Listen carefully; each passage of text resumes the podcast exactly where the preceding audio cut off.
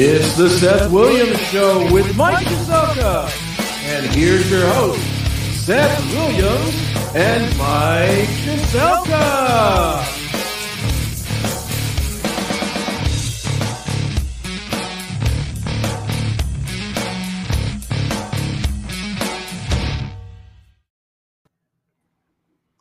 And welcome, Ho ho ho.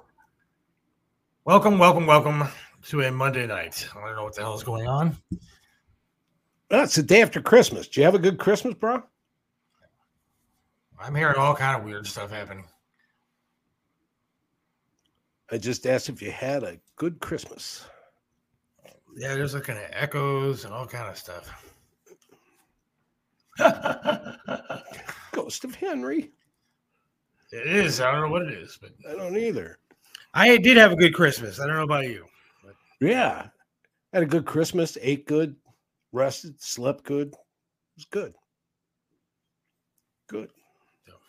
Yes, it was fun. I had a good time. Um, we didn't do much. We went to her mom's house, which was fun. Right.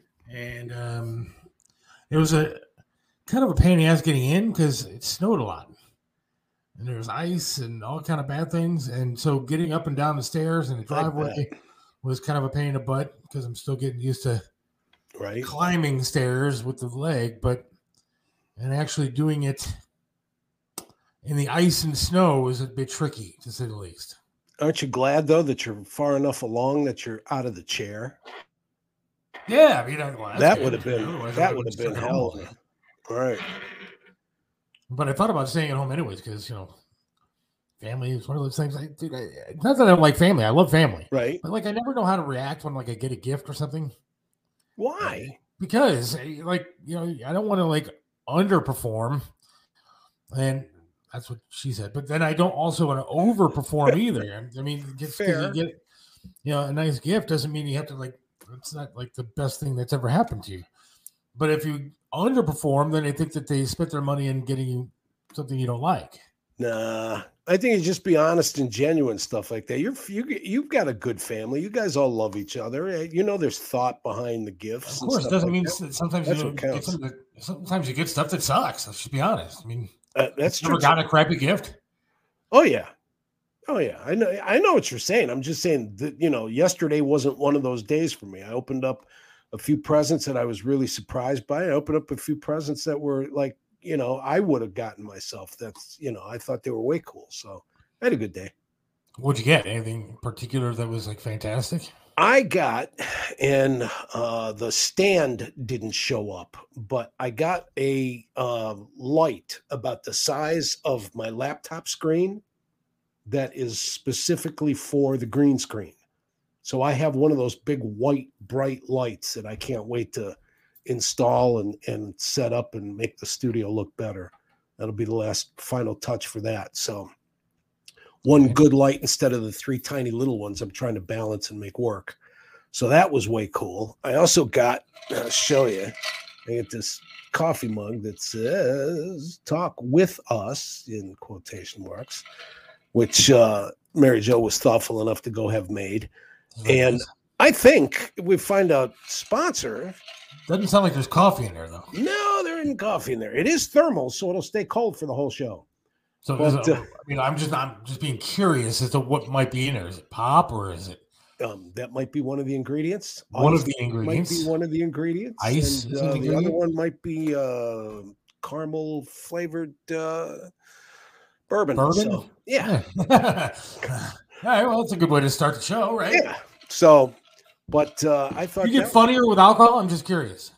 Um, I was never good at that. Oh my god, I toured through the 80s with a whole bunch of people that couldn't go on stage unless they were high. I remember somebody telling me after a two and a half hour stint on stage that I told the same joke like 45 different ways for the last half hour of my show. So. They were laughing, but they were laughing at me, not because of me. So Oh, I'm not really comfortable not being myself on stage. Well, I say you have like a bunch of that you know, beverage during the show, and then let's see how you are like in the last half hour. Yeah, okay. No, I'm I'm limited. This was just to just to show it off. I broke it in the right way, but it's just a little. Are you sick? I was sick.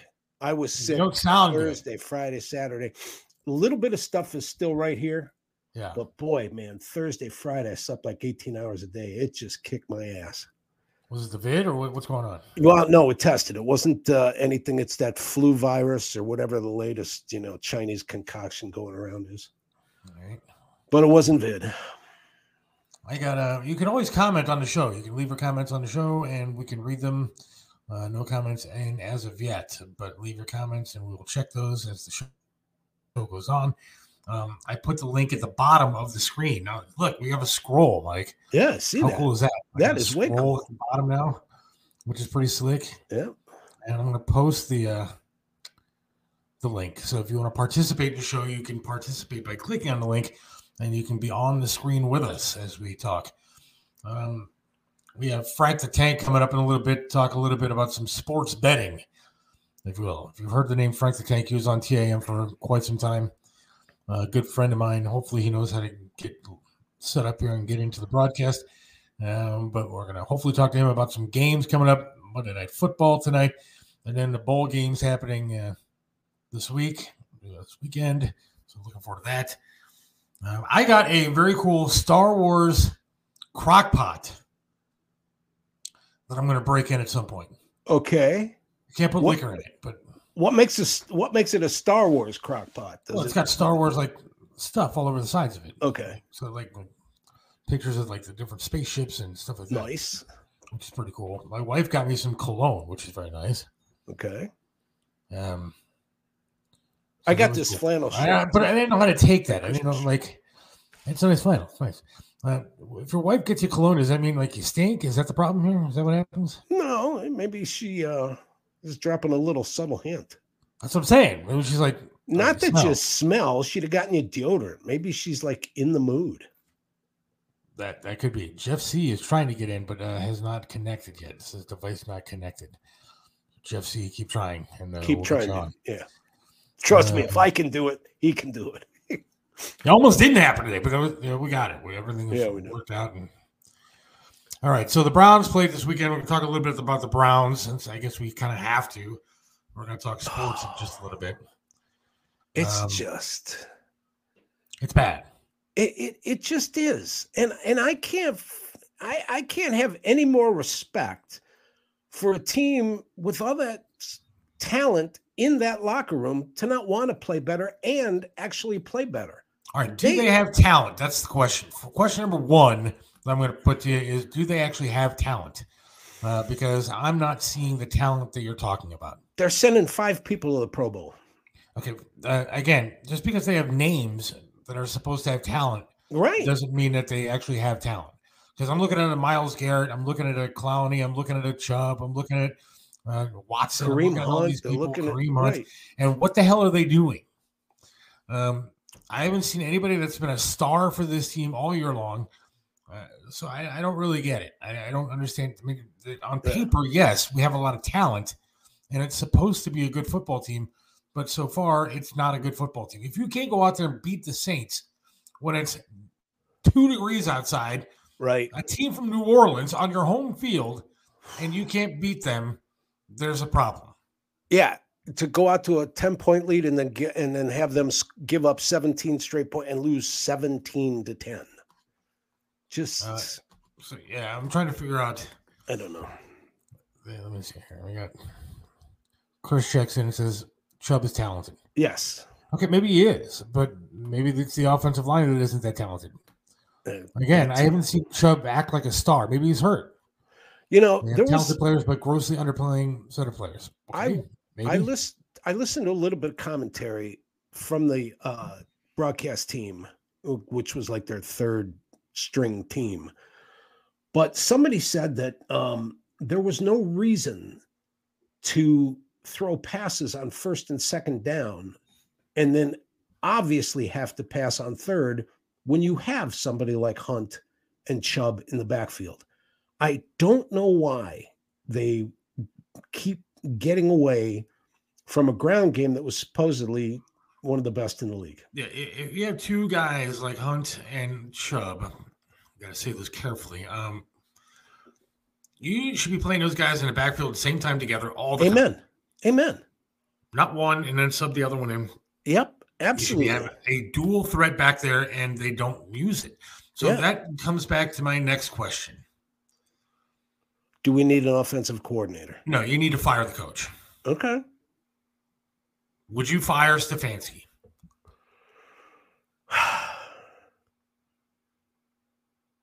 Yes, I would fire Stefanski. I, I was going to say that uh, it depends on who's available. the Broncos got rid of their coach. They have a fantastic, supposedly fantastic quarterback in Russell Wilson, and they have done nothing. They look like garbage. Um, the Browns spent two hundred ninety-five billion dollars on um, Deshaun Watson. They have Chubb. They have Hunt. They have Clowney. They got Myles Garrett. They have Amari Cooper. They have all the supposed talent, and yet um, nothing to show for it. So I think that it has to be at this point. Um, it's got to be I- I coach at this point. It's got to come back to coaching because a few weeks back, a couple guys got suspended, not suspended. A couple guys didn't start and had to sit out a play or two because there was partying going on and violation of team rules going on. And uh, that's not the kind of stuff you picture uh, um, happening to uh, uh, Pittsburgh organization or Dallas organization or any place where there's discipline a- and a coach that doesn't care whether or not the people like him as much as perform and play for him. You got Joe who thinks um, the owner's pulling the strings behind the scenes. That could be, but Yeah. he's not calling the plays on Sundays. And so far, the play calling and the use of players and the, I guess, coaching these players doesn't seem to be what it's no, I agree. I agree. Jake says, yes, would fire Kevin Stefanski in a heartbeat. Name one position group that's gotten better on this team since he took over. Yeah, yeah, it's true. You can't. You can't really name. Yeah. Defensive coordinator's got to go. The coach has got to go. I think the entire staff has got to go. You don't just fire players. Um, although I wish we could fire somebody like Myles Garrett, who has been underperforming, in my opinion. Uh, Natalie says, agree, Chubb is talented. Okay, we get it. Yeah. Chubb is talented, but I love Natalie. We fire the owner and then down from there. The team will get never guided by Filoni's scumbag. There's zero reason act disciplined. I agree with that too. This team is way underperforming, and I think that comes back to coaching. Yeah. But just my opinion. Uh, we do have Frank the Tank on. Frank the Tank. There he is. Hey, Hey, how are yeah. we guys? Good, Frank. Merry Christmas. Merry Christmas. Thanks for having me. How are we doing, guys? Uh, Frank is, um, let me just explain this. Frank is a longtime friend of mine. Uh, worked at the radio station that he used to work for for quite some time. Um, he's also a former service member, correct? Or That is correct. member. Yeah, United States Navy. Navy guy. Yeah, Navy guy. And so Frank knows a lot of stuff, but mainly he knows about betting on, on games. I do. And so, you know, that's why I wanted to have you on. I'm going to try to get this segment sponsored so we can talk to a guy that knows about betting, knows about gambling, and can pick some games for entertainment purposes only, except for the fact that it's going to be legal here in what, a month, if that? Yeah, a Five couple days. days. Yeah, five days. Five days. What are the Next odds week's of that? slate is all all legal gambling. Next week's slate. I cannot wait for that. Are you excited? Uh, that's an understatement. I cannot. I just cannot wait. All the all the sports books that are coming in. I'm finally going to be able to, you know, pick this book that has the best line, and I'm not just stuck on one one line. It's going to be different. I'm excited for it. Ohio's way behind. It's about time, Seth and Mike. Well, It's- yeah, Let me ask you a question about that, though, way behind. Are there other states that are already doing it? Yeah, I was Pennsylvania was getting a lot of our money. A lot of people going to Pennsylvania, going to Michigan for I mean the two things that I think Ohio was behind on was marijuana and sports gambling and all our money was going out of state for both those things. At least we're getting sports gambling on January 1st. It's a step in the right direction in my opinion, for sure. Okay. Uh, let's see. We got a. Jake says, Frank. Jake, uh, Scott says, welcome, Frank. thank you Scott. So that's cool. Uh, let's see. The smartest betting mind I've ever met for entertainment purposes only. Of course. Yeah, Wow. try to give you guys some winners, you know, want to become a sports a sports book's worst enemy. That's what I'm trying to do. Cool. So you obviously think that gambling should be legal here. Yeah. Mike is sure. under the opinion that it will be the downfall of society. Yeah. If No, no, we no. have legal gambling in Ohio and people are going to start betting their houses away. You'll lose your car. I- I'll be. I'm going to bet my wheelchair on you know, Friday night college football game. Right. That's not Degenerate gambler. necessarily- No, it's not the degenerate. I, I have no problem with any of that stuff because Vegas was always Vegas and a bookie Right. was always a bookie and all that other stuff. I was actually talking though about the experience of being at the game. You know, tickets aren't cheap. No. But when you go to a game where everybody's there because they're a passionate f- uh, fan of the team that's playing, there's a certain atmosphere there. Yeah, no but doubt. you've got 75,000 people that have got their phone in their hands and they don't really care who wins the game as Checking long scores. as they're checking score and so on and so forth. I'm just saying that it it's going to change what the experience of being at a game live is going to be to the point where 20 years from now they can play all the games at a neutral site and just have everybody sit home and make money. I mean, it very well could because every stadium we're looking at is going to be having a sports book in the stadium. They're going to There you go. uh, I'm sure they'll have boosted odds to bet on their team. You know, Right? oh, if you, if you take our home team, we'll give you instead of minus one ten with the spread, we'll give you you know five to one odds, and Right. people, and that's what that's where the focus is going to shift. I agree with you. I think that it could head that way. I hope it doesn't because I love home field advantage, home court advantage. I'm Big college hoops fan, and nothing's better than home court advantage in college hoops. It's for- incredible. for 25 years i traveled the whole country i was in a different city every week and i would as one of the uh, uh, because I was a comic i worked at night so during the day i would go to sporting events and it's Right. a weird feeling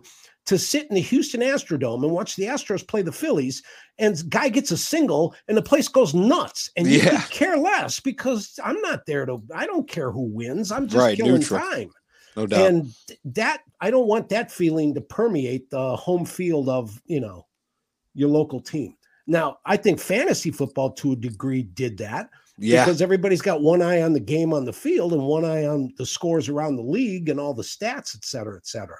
Right. So Yeah, I'm Browns just saying there's a score change coming. Well, you know, I'm not Yeah. saying it's going to kill anybody, but it's going to change things. But that definitely exists. A Browns fan watches a game, the backup running back comes in, scores a touchdown, and they're mad that it wasn't Nick Chubb that scored the touchdown. Where Right. someone who's not playing fantasy just is happy that the Browns scored a touchdown. So that's Exactly. abs- that's absolutely headed that direction. No Yeah, doubt. Yeah. I, I, I gave up on my fantasy team about um, two weeks in to this year oh boy.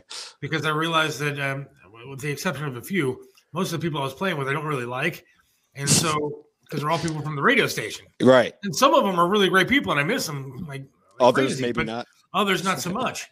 and so I kind of was like, you know what? Why am I playing this? So I haven't. I think I had people that were hurt that I had my lineup. I had people. I think one guy died, and I had him in my lineup. And so yeah, it's been a rough go for me for fantasy the, the, this year. So I, I, I gave up way early. Luckily, it was only twenty bucks. I didn't know, I like. went- I didn't mortgage my uh, prosthetic leg yet, and as far as gambling goes, but I might if you know when it's legal. Yeah, I'll try to get you in confident a enough to do that. serious that. fantasy league, but all they have is like football and sports. I was into like bondage and uh, never No. mind. There you go. How do you bet That's on next. that? That's coming. How do you bet on that? I'm sure he's an expert. Yeah, which whip? Right. How long somebody can last, you know. You know, you learn the hard way. The mo- the moral is just, you know, remember, don't whisper your safe word. if you can bet on it, I guess I'll do it. Yeah, I'm in on it. I mean, you had me at bet. There you I was go. sold at that point. There you go. All right, so uh, Frank is actually here to pick some games too for us because I do want to get into the marijuana thing because you brought that up. So I'm going to get that in uh, before the end of this segment. Yeah. But We're going to pick some games real quick. Yeah, yeah. Uh, first, you had what Monday Night Football tonight. Tonight, who's playing tonight? I don't even know who's playing tonight. Yeah, I figured I'd give him Monday Night Football and then a few of the college, two or three college games throughout this week to try to give some winners. Yeah, tonight it's Chargers versus Colts. The Chargers on the road are laying four points. And uh, one thing jumped out to me right away. I try to look, and not every game has this. There'll be games where I don't have a feel on it based off this. But I tried to see where sharp money is coming in on. And this game had some sharp money coming in. What I mean by that, only 23% of bets were put on the Colts but 34% of the money's on the Colts. That's telling you it's a low amount of bets, but a much higher amount of money driving that up. Those are people with that know what they're doing with a lot of money, and those are the people that are going to cause the line to either stay or move one way. I try to be on the opposite side of the public. The public does not win in gambling very often. You want to try to see if the public is heavy on one side. run the opposite way. For instance, last night the Bucks they had 85% of the country on them. I took the Cardinals plus seven and a half. Cardinals were within seven and a half the entire game. Sometimes you just have to take the uncomfortable side. The uncomfortable side here, I believe, is the Colts. I mean, the NFL is a place where home dogs do well. Home dogs of three and a half for points or more. They're 33 and 16 against the spread this year, 67%. If you can get any trend above 50%, you might want to start paying attention to it. And dogs in prime time 29 and 20 against the spread in the NFL. So if you just take the teams out of it, I like the fact that there's a home dog in a divisional football game against the Chargers. And the thing you're going to hear from the public is, well, if the Chargers have to win to stay alive in the playoffs, I don't like taking a team based on that because they're in that situation for a reason. If they were as good as people thought they were, they wouldn't be in a win or go home situation. So I think the Colts can definitely play them within four points. So I'm going to take the uncomfortable side in this game. I'm going to take the Indianapolis Colts at home plus four against the Red Hot Chargers for sure. See, now, That's the side I'm on. I would have just said I would have broken down like this. Yeah, you the Colts and the Chargers playing tonight. I'm picking the Colts based on I like the uniform better. I don't like the powder blue on the Chargers. You and don't. So gonna, Is it too go, candy ass for you? Yeah, a little bit. It's a little bit for me. So I'm going to go ahead and pick the Colts because I like the uniforms better tonight. I like that. Right. They're kind of more traditional uniforms too. See, that's why I'm, I'm definitely going Colts tonight. And plus, I like the name better. I think something about a Colt that I think is going to. He was Colt 45 or something, but I like Colts better than Chargers. Yeah, what's a Charger, right?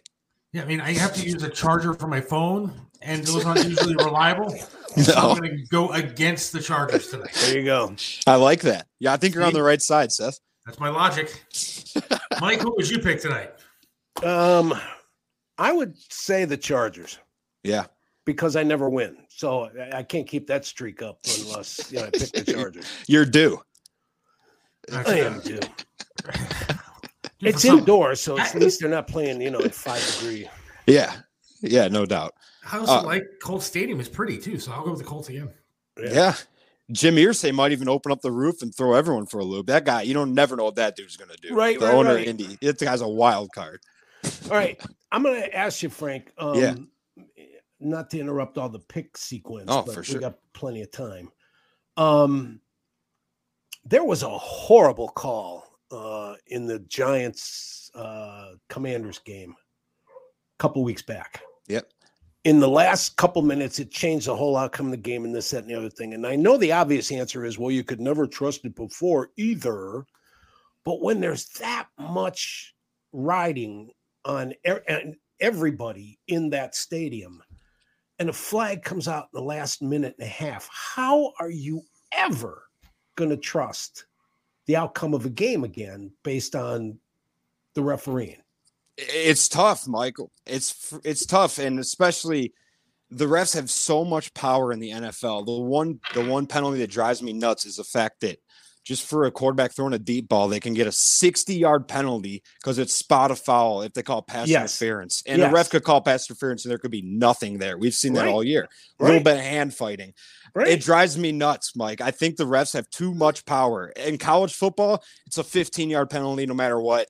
It can't go more than that it's you i mean i think of the saints a few years ago in the playoffs where they had a receiver get get speared and tackled when the ball was in the air and they didn't throw a flag and the saints exactly. didn't advance because of it. It drives me nuts.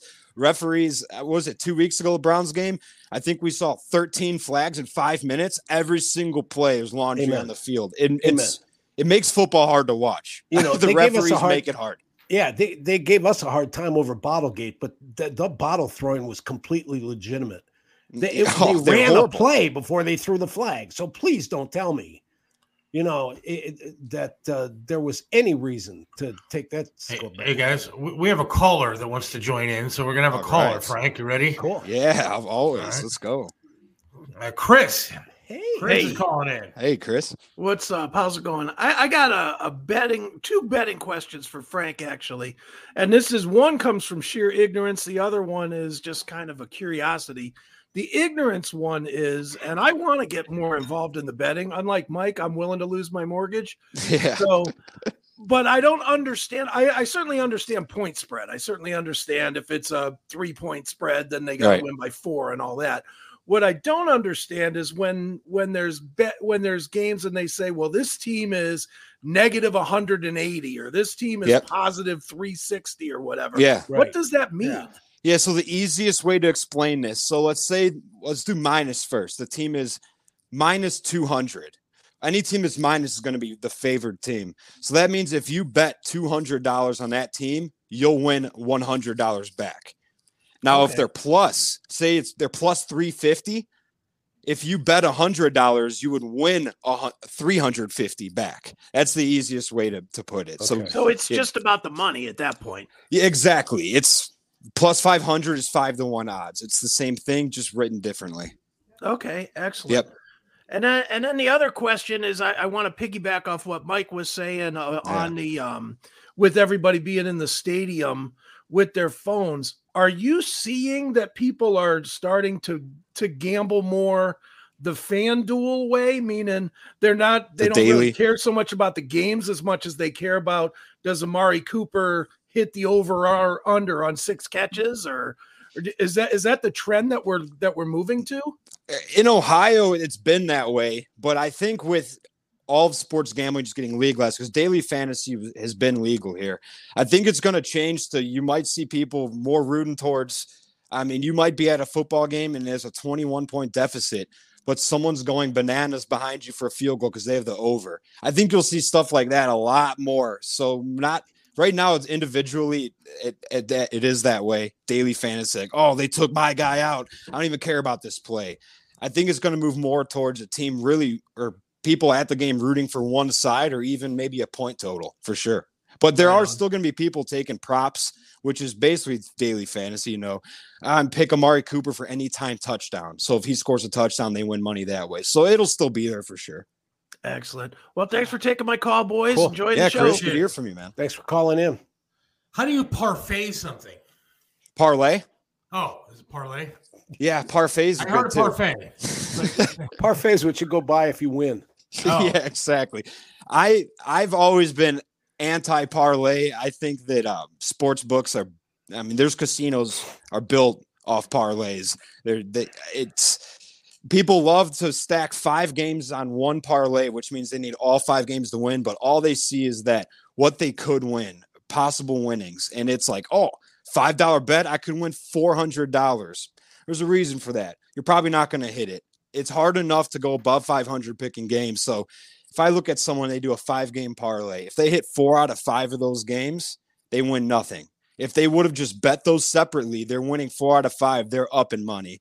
So if you want to make a profit, I would advise to stay away from parlays. The only parlays I would ever do would be very, very heavy favorites. So say you pick a college football Saturday, every team you have on that parlay, you're picking them straight up, and you're picking like 40 point favorites straight up. That would be your best way to win. Then you're still basically winning even money at that point. You're not going to win a ton of money off a parlay unless you're taking big risks. And when you take those risks, it's usually when you start losing. The only So- people that I've ever known that I've like bet is like you and then Triv. Yeah. And like I used to sit and watch. You probably walked in at times, and we'd be sitting there. We'd be betting on horses while sitting mm-hmm. there, you know, getting ready for the show. And you know, he would always take, "I'll take the three with the four, backed up with the five. I, I don't understand any of that crap, but he was good at it. And sometimes we'd get it. And horse racing is way different too. I don't even understand the horse racing gambling. There's so many different try. You could take a trifecta. There's a lot. There's a lot to it. And he'd be sitting there in the middle of the show, and all of a sudden, just start cheering, and nobody had any idea what he was cheering for, but he just won like five thousand. That's You know, amazing. All right, so what do you got this weekend with the uh, the bowl games? All right, so bowl game tomorrow. We got a game at noon. Get a little day action, Nice. distract you from work a little bit. It's the Camellia Bowl. Two really good teams here, guys, and I say that tongue in cheek. Georgia Southern at Buffalo Bulls. But I've always said that the money's in the crumbs. If you could figure out how to handicap these games with the not so good teams, you'll make a profit. And this is a Buffalo team that really struggled down the stretch. They were one of the top teams in the MAC all year until they got towards the end of the year. And they had to beat Akron to become bowl eligible. Akron, Ooh. not a good football program. Akron was winning the entire game. Buffalo scored with a minute left to take the lead and needed a near miracle to beat Akron to make a bowl game. Wow. And on the other side, Buffalo's QB used to play, or I'm sorry, Georgia Southern's QB used to play for Buffalo. His name is Kyle Vantrease, and he has this offense humming. They scored 61 points on App State, and Appalachian State is a great football program. They play everybody tough. Right. And so I think Georgia Southern's going to put up a lot of points tomorrow in the daytime. Give me some day action. I like Georgia Southern minus three and a half points against the Buffalo Bulls. So I'm going against the MAC as an Ohio, and that's tough. But I like My- Georgia Southern. My tomorrow. man Frank is the only guy that's sitting there going, "I gotta get some MAC action tomorrow during the Oh, day." baby. MACtion's the best. Georgia Southern. I've never even heard of Georgia Southern. What do they Oh. do there? They have a. I didn't even realize they had a football team. A- a decent one, too. Southern. They're going to win us some money tomorrow. Well, I know where I'm putting my money. So, what about uh, any other games this weekend? Yeah, so uh, I'll give Friday night, and my I won't have any official picks for the Buckeyes in the playoff game, but I still want to just say what I'm leaning towards there. I haven't made a pick yet, but I love picking the Duke's Mayo Bowl. I'm just phenomenal bowl name to begin with. The Mayo Yeah. Bowl, gotta watch it. That's Friday. Yeah, that's Friday night. That's NC State versus Maryland. NC State was a top 10 team coming into the season. They lost their quarterback, Devin Leary, and a lot of people thought they were just going to go downhill. Well, they used four different quarterbacks from that point forward, and they still managed to get eight wins. They're bowl eligible. They're in it, and their head coach can just motivate. He's a true motivator. I think that's why he's able to pick any any QB off the roster and get them to win the game. And this is a Maryland team. I don't think the Maryland Terps have that much to get up for in this game. I like it's a one point spread. I'm taking NC State plus one in the Duke Mayo Bowl. I just think they're the better team. They'll be more motivated. They'll actually want to be there to play the game. I like NC State in that one. Where's it being held? Um, Duke's Mayo Bowl. I can find this out quickly. I didn't write it down. I just think as out. cold as it's been in Maryland, the team's going to be just happy to be in warm weather. So that'll be enough for them. Yeah, the Mayo Bowl. though, yeah, That sounds like a hell of a name for a bowl game, to be honest with you. Yeah, like it does. the Big Mac Bowl or something. Right. The Salad Bowl. Why didn't somebody come The up with the Salad Salad Bowl. Bowl? Yeah. Charlotte, North Carolina. There might be a salad bowl for all we know. There's some bizarre ones. Right, right, right. Maryland's the just going Charlotte, to be North lucky Carolina. have So it it's basically in. NC State's, you know, backyard. So, Backyard. Exactly. That too. What Maryland's not going to want to be there. No way. No. So yeah, I like NC State there. And in the playoffs, I just wanted to talk about it just slightly. I think Ohio State six and a half points is hard not to take that. The public is loving Georgia. The line opened at seven and a half, but the line's going the other way. That makes me like the Buckeyes. And Michigan TCU, I'm leaning under 58 and a half points. Michigan's got a strong defense. I mean, Max Duggan's a good quarterback for TCU who'll be able to score some points, but 58 and a half is asking a That's lot. I like. I like the under in that game, I think. That's probably what I'll end up leaning towards this weekend for those Yeah. big playoff games. I'm picking Georgia only because the way Ohio State played against Michigan, forget about it. That team has lost its edge, and I don't think they were that good to begin with. I think they played a weak Big Ten uh, schedule, and I don't think it's a very good team. I think they have a decent offense when it's actually going all right. But the Uh, but- defense looks soft too at times. This Yeah. team could be soft. It I'm scares me. picking Georgia. Yeah. So we'll see what happens. But Frank, man, any other questions for Frank, Mike? Uh, and let me ask one other question though. Yeah. What? It, it's like the since the house never loses. What do you what do you really pay attention to to actually be the guy that picks the game? I mean, One- give, give me yeah. five things that you know all those guys have to uh, pay attention to to decide. Well, for one, wins. reverse line movement is a is something that you want to learn early on, and it's it might be intimidated by the name of it, but it's pretty simple. One thing, I mean, for instance, CBS Sports, they're partnered with William Hill Sportsbook, right? So every single game, if you just click odds on their app, boom, odds, they'll tell you the percentage of the public where they're betting the games. Let's Right. say a team, let's say it's a five point spread, Browns versus Steelers. Browns are favored.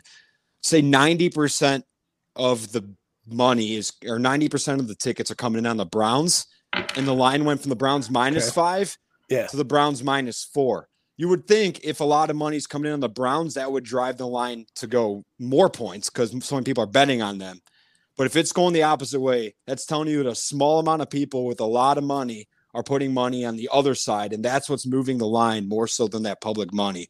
More money on the less percentages coming in. So reverse line movement is huge. If you see a public hammering one side, but the line is just moving the other way, take the uncomfortable side, go the other way. Interesting. It's it's really just the public. You don't want to be you don't want to be the public. They are always losing. And you can just very easily Google where's the public money at on this game? And it'll give you percentages outright and it'll give you percentages of where the tickets, how much money is on each ticket. So that's what I mostly look for big time. And then, All of right. course, you look at trends. I mean, like I mentioned with the Chargers Colts game, right. there's a reason home dogs are doing good in the NFL. It's because there's a lot of parity in the NFL. If you give a home team points, the Yeah. home team's gonna gonna keep it close more often than not, Right. especially in divisional game. So well, a lot of that. If a big player goes down and the line is still not moving, it's another thing. Maybe you want to still take that team because the Vegas thinks that they're still going to play well. The Colts, four point dogs, their best running back out for the season, Jonathan Taylor. You'd think that might drive the Chargers up to closer to a touchdown, but that line is just it's Wow. rock solid. It's not moving anywhere. So that tells you maybe I don't want to go with the public here. They're really not moving this line. Let me go to the other side. So One those more- are the things I really look for. One But more real quick before you get Yeah. out of here. Yeah, yeah. Is yeah. there still room in all of what you know about what you're doing, in all the skill that you've been talking about? Is there still room in your game for just having a feeling that something's going to happen? And I'll I'll give you a reason why. I'm sitting in Hollywood Park with a, another comic. This is 25 years ago, and the the ponies are out, and it's the trotters, and and he's got all this paper, and he's doing all this math and figuring shit out. And I look down the card, and one of the horses was owned by Jack Kent Cooke, and I said, Mitchell, that horse is going to win because Jack Kent Cooke didn't spend all that money to bring his horse all the way to California and enter the race and stuff like that and go home a loser. And he goes, Oh, you have no idea what you're talking about. And and he won. He won by 13 lengths. He won. So, you know, there's just sometimes stuff you should know just by knowing. That is a fact. That's something you can't teach. I mean, Okay. yeah, having a feel. Sometimes you got to go with that gut feel for sure. And there's other times where I tell myself, I go, man, of course I'm going to take this side. And I go, wait a second. That seems awfully obvious. If one side seems like the obvious thing to do, Okay. Yeah. do the other thing. There you go. Most people are going to do the obvious thing and they're probably going to lose. It's just the way it crumbles. But it's hard. I mean, to be considered sharp, a sharp gambler, you might hit 56% of your bets. You know, it's gambling is hard. Casinos exist for a for a dang Yeah, reason. You know, Yeah. it's freaking tough. Uh, Frank, let me ask you one more question before we get Yeah. you out of here because I think people are getting their their heads are going to explode all these numbers. Right. When is marijuana going to be legal in Ohio? Not soon enough, Seth. See, I mean, I, you and I might differ on opinion on that. I mean, I don't know. Uh, maybe legalize all drugs. Maybe that's the way we should go. I don't know. But do you think that marijuana is going to be legal in Ohio anytime soon? Recreational, anyways? I don't follow the pol- the politic nature of it. I can only hope, Seth.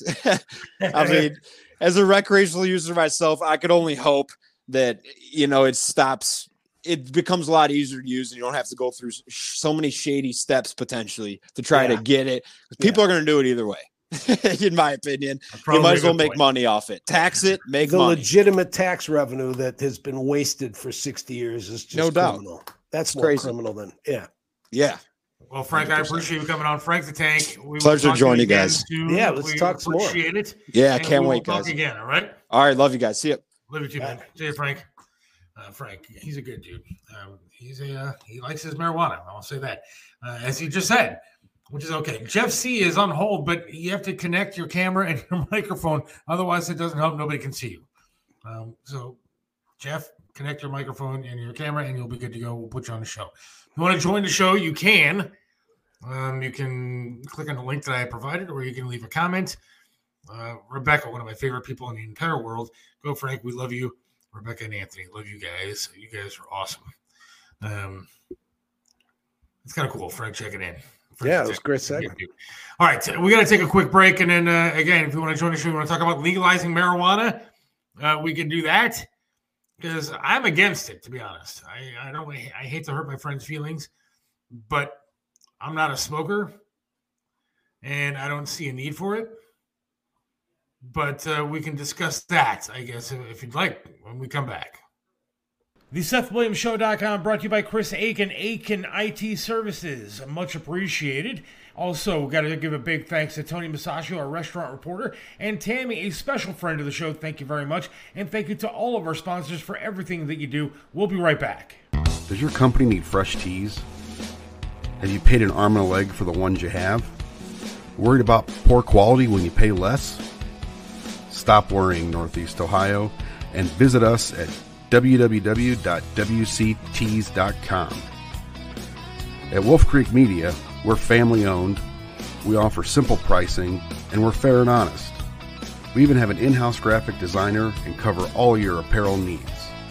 So if you need t shirts, hoodies, banners, or any other type of printing, call us at 330 353 9695 or visit us at WCTEES.com. That's WCTees.com, a proud sponsor of the Seth Williams Show. Count on. Will Spiegelberg is the attorney you should contact for all your legal work. When you need an attorney, call Will Spiegelberg at 216 233 4240. Attorney Will Spiegelberg, a great teammate. 216 233 4240. Right back here on the Seth Williams Show with Mike Jaselka, live on Facebook, YouTube, Odysee. Uh, make sure you sign up on Odysee. Uh, sign up for the behind the scenes stuff. Uh, we're going to be constantly adding to that uh, channel there. Uh, five bucks a month extra gets you uh, extra broadcast time. You get some behind the scenes stuff. Like there's a video up there currently of uh, me eating my a pineapple for the first time. So you can sign up there, and uh, Triv is there, and it was hysterical. You were there, Mike, which was It really was fun. funny. You had some good things to say, so it was entertaining. Uh, sign up for Odysee on uh, online, get the app, whatever, and, and check that stuff out. It's pretty cool. But we're going to be adding a lot to that as time goes on. Also, get your uh, free bumper stickers, free show stickers, and your uh, your in the air limited edition T-shirts on the SethWilliamsShow.com. The SethWilliamsShow.com. Uh, T-shirts brought to you by WCTees.com, Wolf Creek Media, the good people there. And then, of course, the stickers brought to you by Aaron Tees, uh, good people at Aaron Signs. We really appreciate you guys. You can leave a comment on the show if you'd like, and you can um, get on the link. You can join the show if you want, uh, just by clicking on the link. Follow the instructions because you do have to enable your microphone and your camera so we can see you and talk to you. I did post the link once again, though. So if you'd like to join us, please do. Uh, so we talked to Frank a little bit about some of the sports stuff, and I don't understand a lot of those numbers he was tossing out. I kind of, like I said, pick games based on uniforms, team name. That's how I pick Right. horses. I always whatever horse had a name that I liked I, is what I picked. I don't, even, I don't even know what the odds are. I picked a horse one time, Thistledown. I picked a horse because I liked the name. Thing won. It was a 99 to 1 long shot. I didn't even know it was when I bet it. I just like the name of the horse. And I ended up winning a decent amount of money. Yeah, you did. Um, yeah, but I think it won, but I bet it to show. So I think I bet it to win, you know, go third or something. And then if that's what that Ooh. means. And so I ended up like 60 bucks or some crap. And I could have won a whole bunch of money if I paid attention to what I was doing. Right. Um, but leave a comment if you'd like. Marijuana. He brought up an interesting thing. Uh, And you kind of gave your take. I'm not sure how I feel about this. I know it's legalized all over the place. Do you legalize marijuana in the state of Ohio? Should we legalize it? I am going to come down on the side of uh, civil liberty. I But am. I'm going to say that it's just cost us. I don't think marijuana has been as destructive as alcohol, and we deal with alcohol and we deal with the people that have addictive personalities that are- involved in all kinds of things. There's some people that should stay away from cheeseburgers and can't. Absolutely. I totally agree. I'm one of them. What I Well, have been. But yeah. I- you know i just don't I I don't see the criminalization of it as being beneficial to society Now, let's be honest, and you know, but you have a legal background, and you probably Yeah. represented a bunch of people that had you know minor Yeah. offenses for marijuana. I'm assuming criminals that had you know offenses for that, and maybe they weren't bad people. I'm not saying that marijuana smokers are bad people, and quite the contrary. I know a lot of people that smoke pot that are great people. My favorite Yeah. people. Frank is one of my dear friends, Right. and you know he smokes weed, and that's fine, and I don't care. However, I'm going to throw out there that when I started smoking weed when I was younger, it did lead to other, you know, drugs, and I think it is kind of a gateway thing, regardless of what some people will say. And I don't think there's a real accurate way to test somebody if they've been pulled over while they've been you know, driving under the influence of marijuana, unlike alcohol. Um, Well, you- may get in an You can be accident if you're high, but you're only doing 15 miles an hour. Okay, well, it's a funny joke, but the no. reality of the situation is that people can get hurt I by agree. doing that. I, I agree, but here's what bothers me. The stuff that comes across the border doesn't come across the border in dime bags. It comes in sh- ships, boxcars, airplanes. Yeah. We don't fight the drug war. Nobody's ever been, y- y- they don't bust airplanes landing. They don't stop trains on train tracks. They don't search cruise ships. So you, Well, I watch a show called To Catch a Smuggler, and they do Yeah, you- do that. you shouldn't allow the mechanism that's making the money off selling the stuff to get away scot free and put every loser that's got a roach in their ashtray in jail. All right. Uh, That's what's not fair. Rose says, Seth, I have MS, and believe me, there's a great need for marijuana. I'm not saying that there's not a need for mar- medical Right. marijuana. And I think that if you are sick and you have a need for it, God bless you. In fact, I probably qualify for medical marijuana with the conditions that I have. Uh, but I'm not necessarily going to do that just because I, because everything else in my life, I get addicted to it and that would suck. Yeah. Uh, Rose also says, Hi, Michael. Um, I can't go a day without driving by someone here in Akron and smelling it. It's Yeah. all over the place. It's everywhere. Mayor Bill says, I'm drug tested, CDL driver. And I, I think that I was drug tested when I got into radio, like the first time I got my first full time job at Uh-huh. the radio station. And I remember going to take that drug test and I was like, oh my God, why am I having to take a drug test? Because everybody at the station was smoking or doing something. And, but you had to go take it, at least pass it, and then you could do whatever you wanted after that. Uh, but I never liked it. marijuana. Always made me kind of feel crappy. It wasn't something that I enjoyed. Um, but I do think it leads to other things. Jake says the only way we legalize any drug is if a majority, 60% or more, of the tax revenue goes to funding rehabs and helps on the homeless. No kidding. The industry, yes, the industry is the, is bigger than the pro- yes. I would agree with that.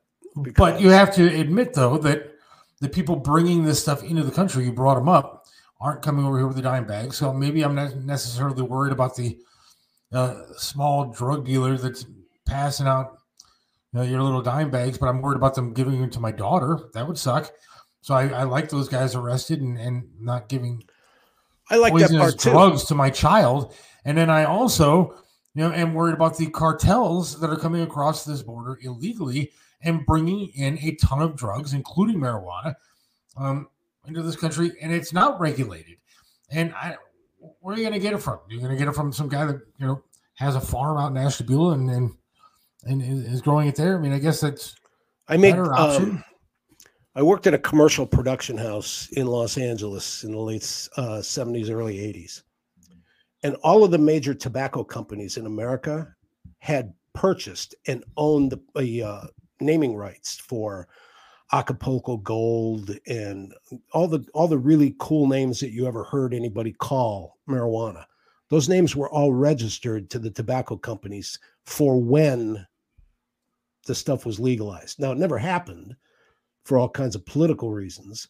But if everybody got their act together and regulated it and grew it, um, you'd put all the people that you don't like dealing with drugs out of business, and nobody would have to worry about your daughter on the street or your daughter in the wrong neighborhood or your daughter behind a building with people she didn't know and stuff like that. You could just walk in and say, "I'll take a pack," and go home.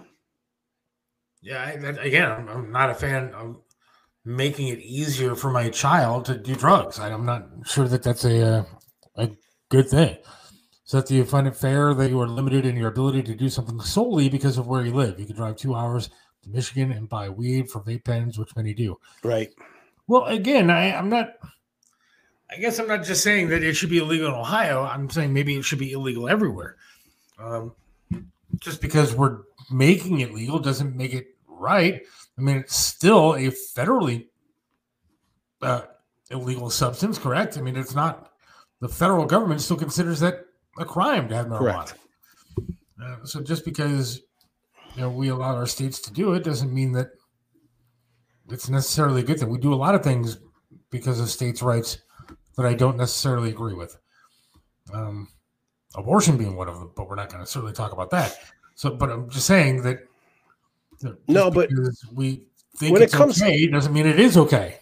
when it comes to vices like that, drugs, alcohol, and uh, I would include some of the uh, uh, online, offline uh, sex stuff as well, as far as the industry goes. As a, as everybody seems to think that their individual freedoms and liberties are shrinking as the world changes, more and more and more of that stuff is going to loosen up to keep people docile and to keep people comfortable and to keep people happy. I, I'm I'm wrestling with this as a comic because I don't know how to make it palpably funny yet. But when you have an industry like uh, the internet, to this day, if you close your eyes and imagine everybody that Googles information, sports, news, politics, recipes, uh, ancestry, all that other stuff, gaming, et cetera, et cetera, et cetera, et cetera, and add all that together, it's about half as much traffic as the people that are looking for X-rated stuff online. And Sure. everybody that, you know, I like I've said before, I'm the social cripple because I didn't even start social media till we started this show. So when it comes to posting this, that, and the other thing, the stuff that pops up on Facebook, Instagram, TikTok, the people that want to meet you, and the stuff that comes unsolicited, do this, watch me here, push on this link, and so on and so forth. And then to know what all that business is and all the amount of people that are selling it, giving it away, taking pictures. If somebody legitimately comes up to you and says, Give me 20 bucks and I'll give you a hand job. How can you put her in jail with the amount of crap that's going on everywhere else? I mean, from a comics point of view, the, the, the thing that struck me is God looked down at Sodom and Gomorrah and he was so disgusted, he wiped them off the face of the earth. But he gets up every day, looks at Tokyo, Saigon, New York, Las Vegas, and goes, That's not that bad. I, I think God has plenty of problems with uh, certain things. That, yeah.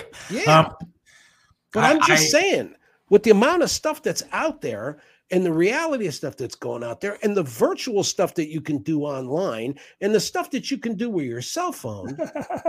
yeah, where shit. But that's my point. Eh, You know, it- I- I- it- so yeah, they're going to Well, loosen up all that stuff just to keep us Okay. from going crazy. So where do you draw the line?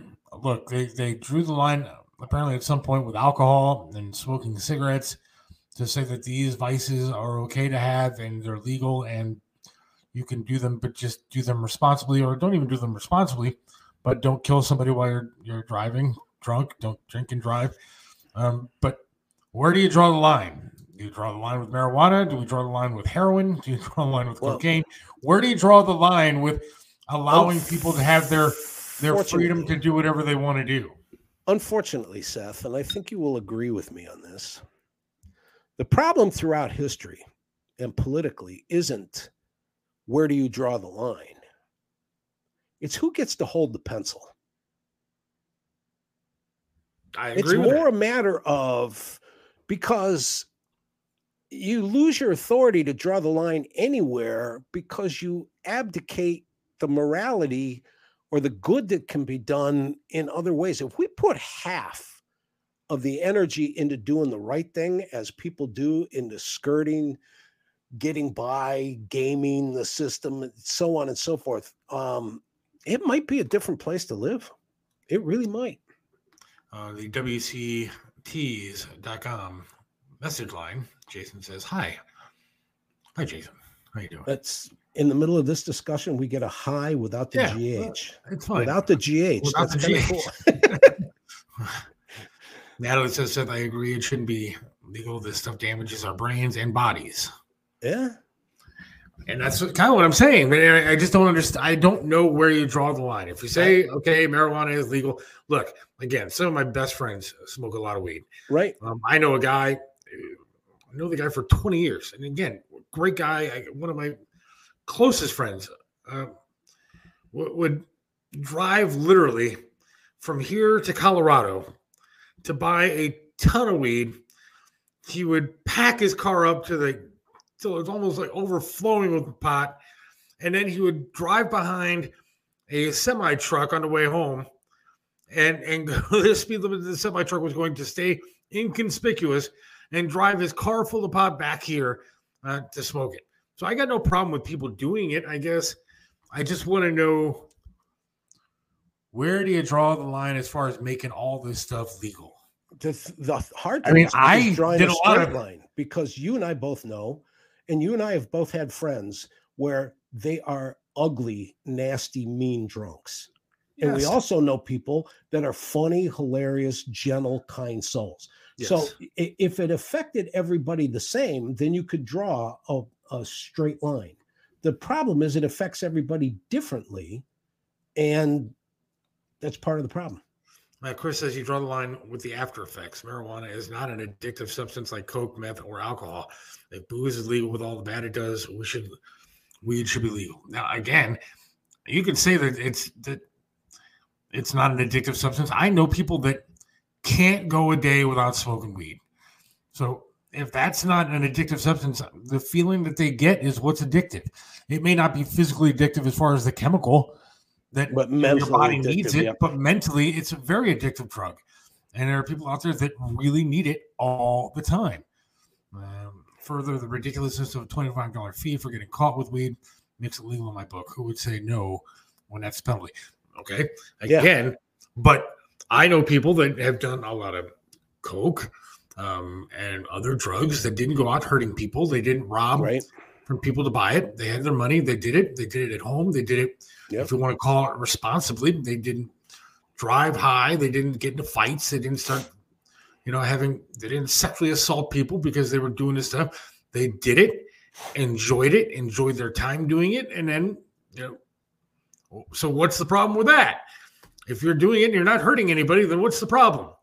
That's what everybody says. But there has to be a line. We can't just make everything legal, or can we? I guess that's the question I'm asking. If you want a message on the WCTees.com message line, do so. Or you can give us a call. I posted the link. You can click on the link, follow the instructions, and join us on the broadcast. So I don't know. Again, where do you draw the line? That's the question. We have to take a break, Mike. So we haven't taken any. Let's do that. Come back.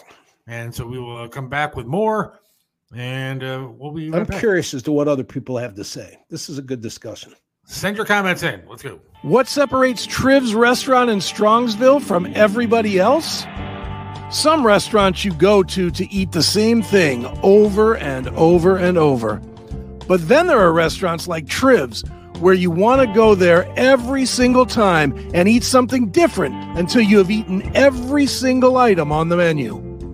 Why? Because the food's delicious and it has been for almost a quarter of a century. Trivs has amazing food, outstanding service, and an opportunity for you to have private dining, special events, and intimate occasions.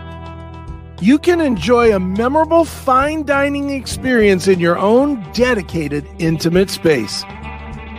Visit Trivs in the heart of Strongsville. Call now for reservations 440 238 8830. Trivs in Strongsville. Joe Burdick custom flags are amazing. Each flag is handcrafted to reflect the imperfect perfection, making each piece of patriotic wall art unique. This is a local small business, veteran owned and proud. Joe Burdick creates symbolic artwork that is built to last. Display your spirit, pride, and patriotism by calling 440 305 2065 and let Joe's Flag serve you. 440 305 2065. Joe Burdick Flags.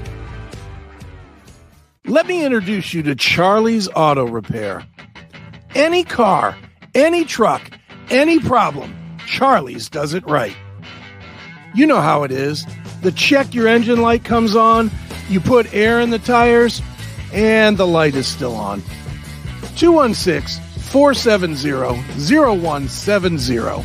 That's Charlie's Auto Repair, 13728 Madison in Lakewood.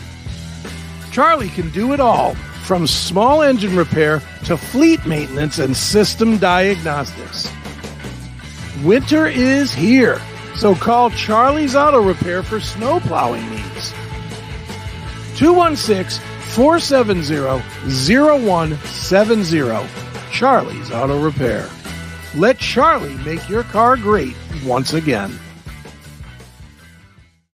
Right back here on the uh, Seth Williams Show with Mike Chiselka, live Facebook, uh, YouTube, and Odysee.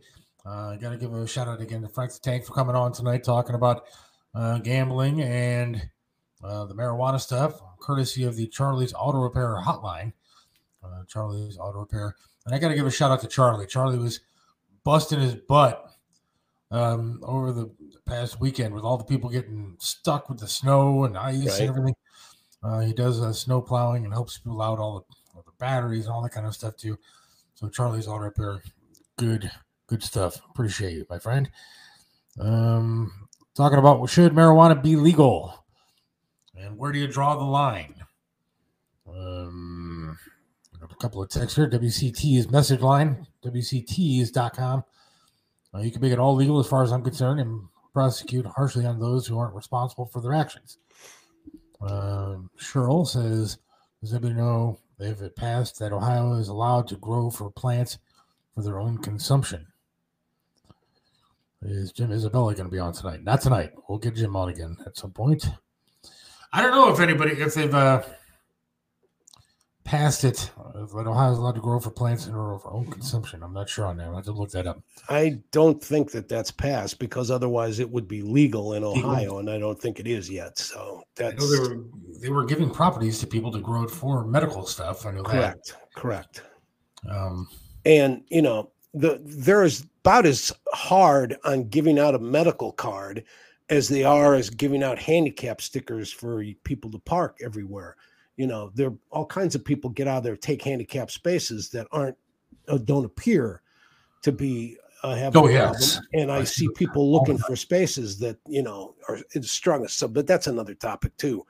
The the thing about it is though it, it- you can skirt that system you can claim you got to the it boils down to are you hurting just yourself um they didn't do anything about cigarettes until they couldn't hide the fact that in a room full of smoking people even the people that didn't smoke were getting sick and, and coming down with lung cancer I think that's another uh, dispute that uh, you and I would have because I don't believe that uh, that stuff to be accurate. I don't think they've done accurate testing as far as I know people who never smoked a day in their life and weren't around smokers ended up with lung cancer. I mean, it just happens sometimes. Oh, I'm not saying that it doesn't happen in and of and by itself, but the tobacco industry knew all that stuff when they were sure they saying Yeah, that it, you but- know, freshens your breath and settles your nerves. if you're a smoker, if they could put a picture of a lung that's you know black and deteriorating, and it people are still won't affect you.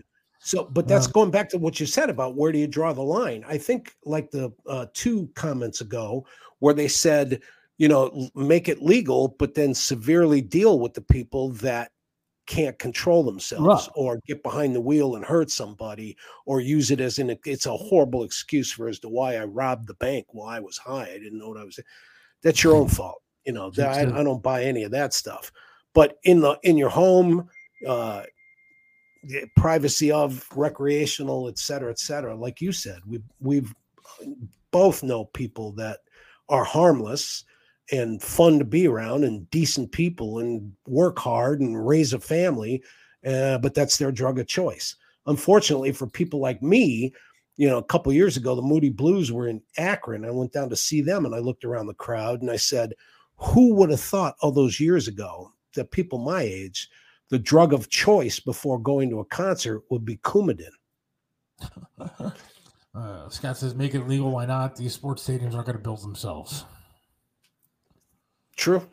All right, make it all legal. Syntax. Stop growing problem with fentanyl. This way, government regulates. Well, no, that you know, and that man, that here's the thing that bothers me about drugs, though. You re, you raise a real interesting point, and it it's part of the reason why your question is where do you draw the line? I don't care what people do today, but before they do anything, they have to research it, they have to check it out, they have to Google it, they have to see how many people have commented, they have to weigh in on this, that, that, except for drugs. Drugs, some guy goes, Here, I have Coke, and they say, and stick it right up their nose. They don't double check, they don't test it, they don't do anything. People won't buy a car, a dish, a bar of soap, toothpaste without having, you know, done research on whether or not everybody else thinks it's cool. But you give somebody something and just tap your arm and stick a needle in there, they'll just do it right away. That makes no sense to me at all. Uh, Natalie says, can't smoke anywhere, but I have to deal with people drinking in places I go. Yeah, well, I mean, that's true. I mean, being a former smoker, I hated the fact that you, know, you were paying for the stadiums and yet you couldn't smoke in one of the stadiums. Right. I understand. And, you know, again, I'm not, I don't smoke anymore. Uh, I gave that up back in April, and it's- been a tough road, believe me. But when I smoked, I didn't mind going outside at a restaurant because Right. as much as I enjoyed smoking in a restaurant, part of you know, best time to smoke is after you have a meal. Correct. I could respect the fact that it smells and that people eating there probably don't want to smell it. And you know, they used to have smoking sections and non-smoking sections that were divided by air. I mean, Yeah, nothing right, that actually divided right. those sections. Right. It wasn't like you know what? A Dude, you're going to have to be do. careful. You are going to have to be careful because you just reminded me of something. You said one of the the best times to have a cigarette is right after you eat. Yeah. The other time that the big the next temptation heading your way, so get over it now, so it doesn't bother you when it happens, is the first time you get in the car by yourself to go somewhere. Oh, believe me, I every That- time that I Wasn't Yeah, that the number two rough. time to light up? Was Yeah. as soon as you got in your car? I mean, my wife still, you know, You got to get over that, man. Man, That's there's the times when I get into the car and I'm like, Yeah. man, I want a cigarette so bad. There you go. Uh, you've sex, I don't done really have to worry about. Because, You've done great. you know, sex, I don't, I don't have enough to care about smoking after sex. Um, so yeah, I mean, but this, yeah, the smoking thing does suck. I will say, out of everything that I've given up, which is the fast food, the smoking, and the drinking, the toughest thing is the smoking. Yeah. Without a doubt, hands down. I mean, Yeah. don't get me wrong. There are nights where I'm sitting home watching a football game where a beer and a shot Yeah. sounds like really, really nice Yeah. but I forget about it and move on. But when it comes to smoking, Yeah. it is just a non-stop. I need to have it kind of Wow. thing. times. It- eh, And- th- but, that know. too will pass. You'll be fine. I do this thing. It's called BeReal, and my daughter has it. It's an app for your phone, and Uh-huh. when it goes off, you have two minutes to take a picture, and then it shares with your friends and family. And it happened to go off while we're doing the show, so I wasn't ignoring you. I was taking a picture of myself being real for this app. Okay. So you took the picture. That's cool. I did. I did. I took a picture of uh, you on the beach. That's a nice backdrop too. It is nice. I was Uh, wishful thinking. You can tell I'm still stuck in my living room. I tried to download the picture that accidentally went to you, and I can't get it on the background. But I'll work on it. I get it. traveled. I traveled um, over the past day to a nice remote beach where it looks like it might thunderstorm a little bit in the background, Yeah. but it's nice and warm. And Hey, Yeah. Listen, let's throw out to the audience, people paying attention and stuff like that, to text in, message in, whatever. But who got something interesting for Christmas? Or like you said when you posted the show, who got something that sucked? Uh, you know, we started at the top of the show. I I like the little mug that I got, but did anybody win tickets, going anywhere fun, doing anything different? Anybody get a surprise? You know, it's the day after Christmas. I'm trying to think if I got anything. I didn't get any. Well, I only got like two presents, so it's not like I got a whole lot. Um, I gave you two. I didn't get anything. That, I didn't get anything that sucked. No, I know. I don't think. Uh.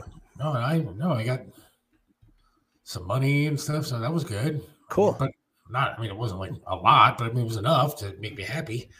Um, I got a Giant Eagle gift card, which made me very happy because I can Yeah. get a lot of my lemon ice and stuff that I like, and Right. Diet Coke for the house, which is good. Um, but I, no, I didn't. I don't think I got anything that that sucked. Um, Mayor Bill says I got heartburn. Now, is that from what he ate or what he drank or I would assume a little bit of everything. uh, I guess or so. Dealing with the family. I mean, that would give you heartburn. Yeah, that's true too. That's true too. Somebody that I know, I don't know if she wants me to say who she is, but somebody that I know left Christmas yesterday, and I feel so bad. Got back to her condo, and a pipe had frozen, Oh, and it burst while she was at Christmas dinner, and it flooded her entire condo, and then flooded the condos all below. not cool at all. And so yeah, like, like, can you imagine going home to that's a Christmas present that sucks. no kidding.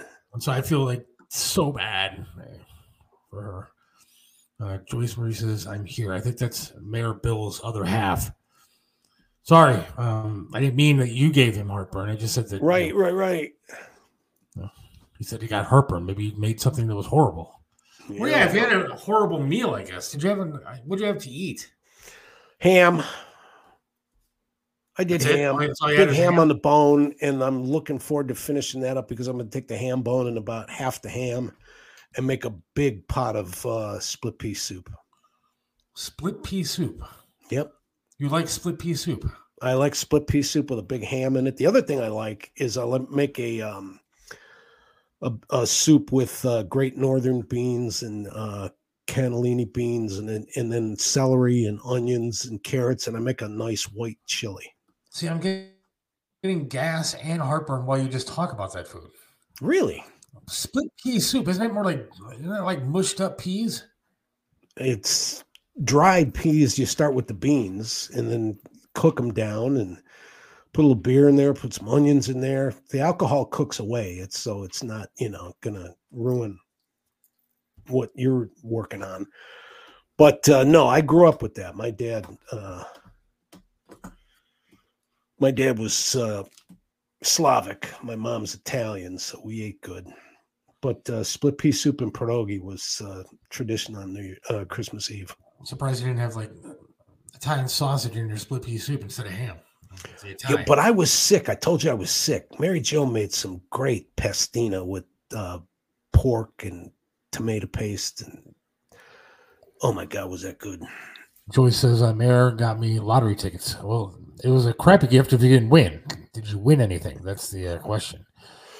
Uh, I got a Chris fistful of lottery tickets and won two bucks. Uh, Chris, Chris says uh, split pea soup. Will Will or will Ward and June be joining you? If they do, I'm going to ask them to bring the oyster crackers.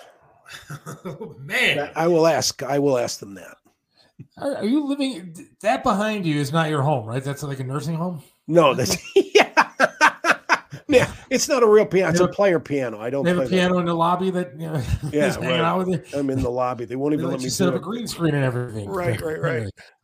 Uh, I got sick, and when mom got back to her apartment building, she found out there was a major water break. But we had a fun Wow. time at my sister's place. Um. Joyce says, "I want 180 dollars." Well, then that's a good Christmas Good gift. for her. Good for her. Yesterday we had a uh, like a standing rib, Nice. which was was tasty. I don't eat like red meat at all right now, but I had a little bit of that, like a tiny bit. Okay. Uh, mashed potatoes, which I don't really eat now because I'm not eating the potatoes. Carbs. Um, there were green beans, but then this is weird. I mean, it, she makes green beans, but it has like some sort of a ketchup sauce on them.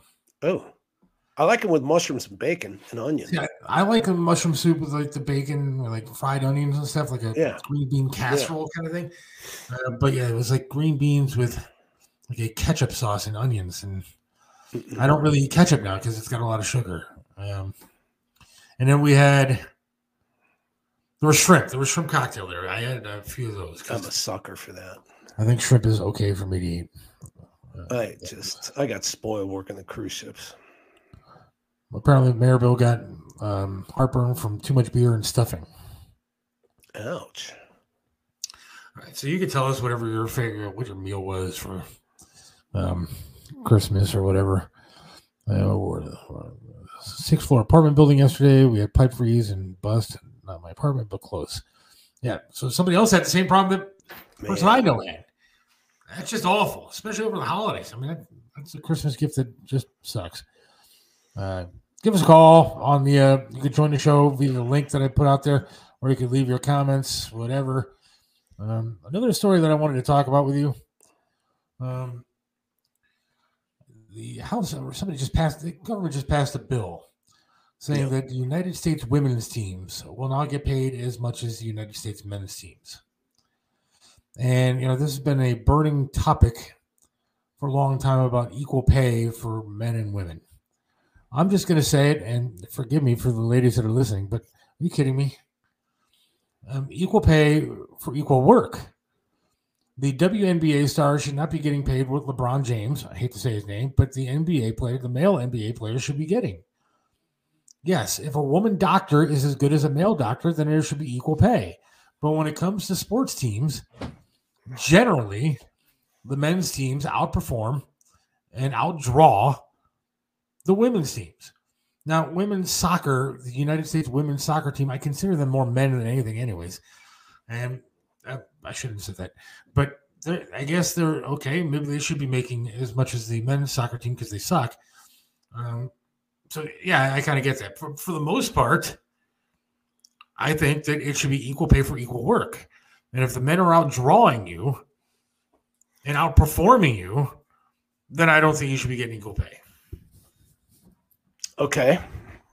Like I know for a fact that women are the death of comedy. So a female comedian should not be getting paid the same as a male comedian unless a male comedian sucks. Oh, please. I can't go that route. Joan Rivers was a genius. Ellen DeGeneres should not be getting paid what a Jerry Seinfeld should get. Well, th- th- two things. Jim Murray, um, Murray in Los Angeles once wrote an article, a review of uh, Jerry Seinfeld uh, on tour, and this had to be maybe 82. He said Jerry Seinfeld is headlining the Hollywood Bowl Friday. Jerry Seinfeld is what's wrong with American comedy. Both true sentences. I'm not a big fan. Sam didn't make this Kinison didn't make the top 10 list on all kinds of people's lists. That's a relative thing.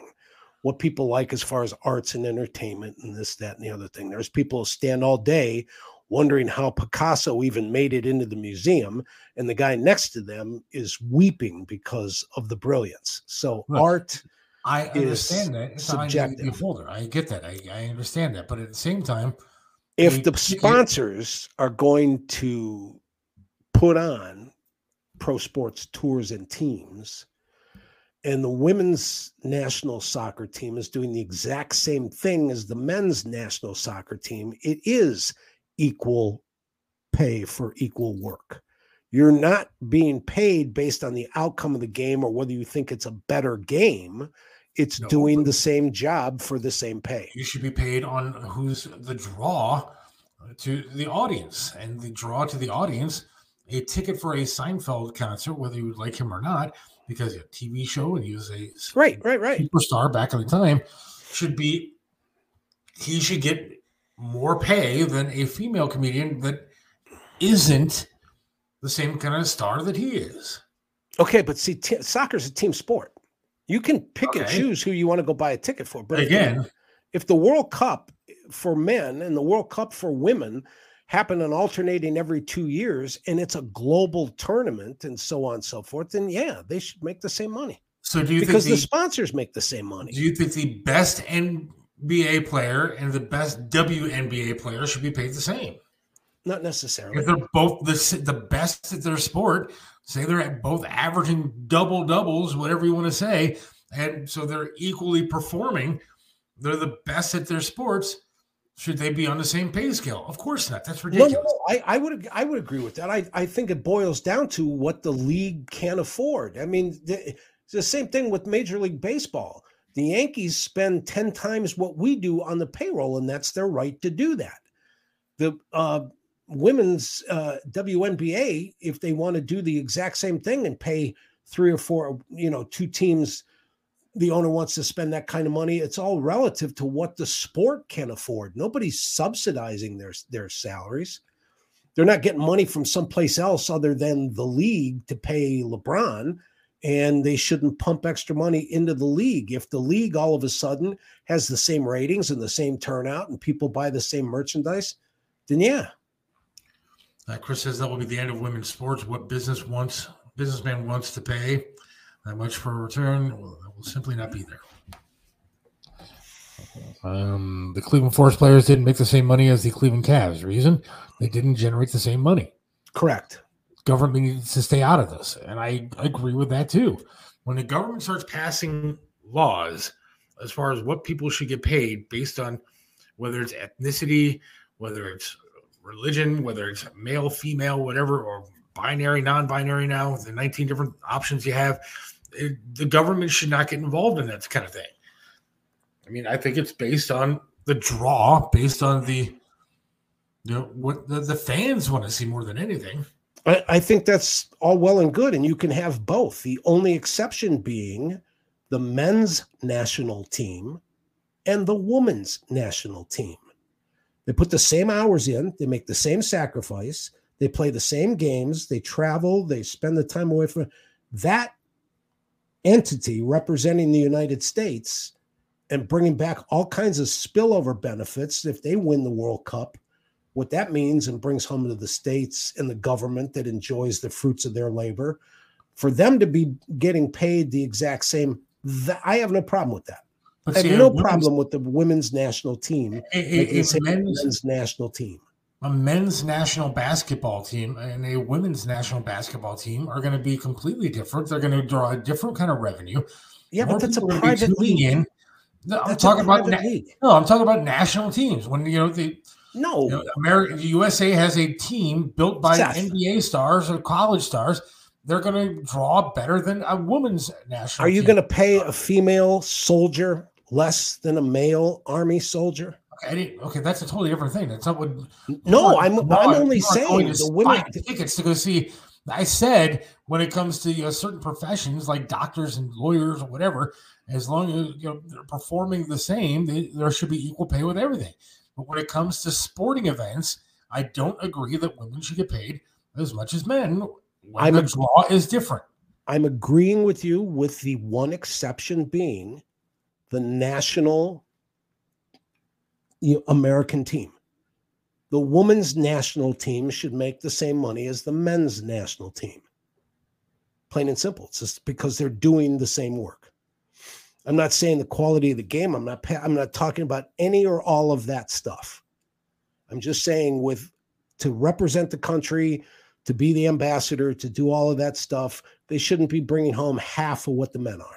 All right. Uh, you may disagree with this. Female soldiers should be paid less until they are taking the same risks and held to the same physical requirements. Well, for the same job, I think they are. You know, they're female. They're female combat pilots, they're you know, female special forces. They there's and that's coming from somebody that served. Yeah. So um, they're all overpaid. I agree with you there. There you go. That's a whole different topic. Uh, athletes are tremendously overpaid. Yeah, I mean, there are guys out there that I mean, well, we do a whole show on that too, man. Yeah, oh, sure. I, mean, I love teachers, except for what they're teaching the children these days. But regardless of the fact, I, I think the teachers are way underpaid compared to yeah, correct. dribbling a basketball who's getting paid a billion dollars right. to go out there and shoot right. hoop. And you have people that are in charge of our youth and sculpting the minds of America that are getting paid yeah. spit. Unfortunately, they're sculpting them in the wrong way at this point. Uh, right. Again, different show, different time. Uh, but, we'll that but that basketball player has to play four 12 minute quarters, Seth. And sometimes the games go to overtime. LeBron is winded. Yeah, right. Got problems. Uh, if you want to chime in, feel free. You can get on board by uh, leaving a comment, Facebook, YouTube, whatever. Or you can also um, join the show by clicking on the link that I picked, and we can see on the screen and all that kind of stuff. Uh, we have to take another quick break. About a half hour left in the show. And another one on Wednesday. Looking forward to that. Our restaurant reporter will be out and about on Wednesday. You don't want to miss that. But uh, we'll be back in just a minute. Hey, it's Seth from Mario's Barbershop in Parma, 7526 Broadview Road in the Pleasant Valley Shopping Center right next to Big Lots. You got to check out Mario, man. Great guy, does a lot for charities, but can perform miracles with hair. He even made me look clean cut. Does my hair, does a great job. Love talking to the guy while I'm sitting there. It's a great place to go, local business. You gotta go to Mario's Barbershop in Parma. Again, donate some toys. Trying to make the kids in Northeast Ohio happy, the kids in Kentucky happy after the floods and the tornadoes. Mario's Barbershop in Parma, 7526 Broadview Road. Again, in Parma, Pleasant Valley Shopping Center, right next to Big Lots. Or give them a call, 216 520 1977. That's 216 520 1977. Mario's Barbershop in Parma. Trust Joe's Lakewood Computer at 14035 Madison in Lakewood. They have over 30 years of professional service handling laptop and desktop repair services, virus removal, and data migration, and much more. You can trust them with hardware updates to your computer's memory and hard drive. Call 216 651 3880. Whether you need a simple Windows install or you're interested in the latest computers for gaming, call Joe's Lakewood Computer at 216 651 3880. This is Tim Alcorn, radio voice of the Cleveland Cavaliers for attorney Will Spiegelberg. Will Spiegelberg is not only a name you know, he's someone you can trust as your attorney no matter the circumstance. Will Spiegelberg is an attorney you can always count on. Will Spiegelberg is the attorney you should contact for all your legal work. When you need an attorney, call Will Spiegelberg at 216 233 4240. Attorney Will Spiegelberg, a great teammate. 216 233 4240. Right back here on the Seth Williams Show with Mike Chisaka live on Facebook, YouTube, Odysee. Again, don't forget to sign up for that Odysee account and get some of the behind the scenes stuff going on. Don't forget, you can also order your shirts. Limited edition, You're in the Air, homage to Triv t shirts uh, with our logo on the front. Uh, w, well, the SethWilliamsShow.com. The SethWilliamsShow.com.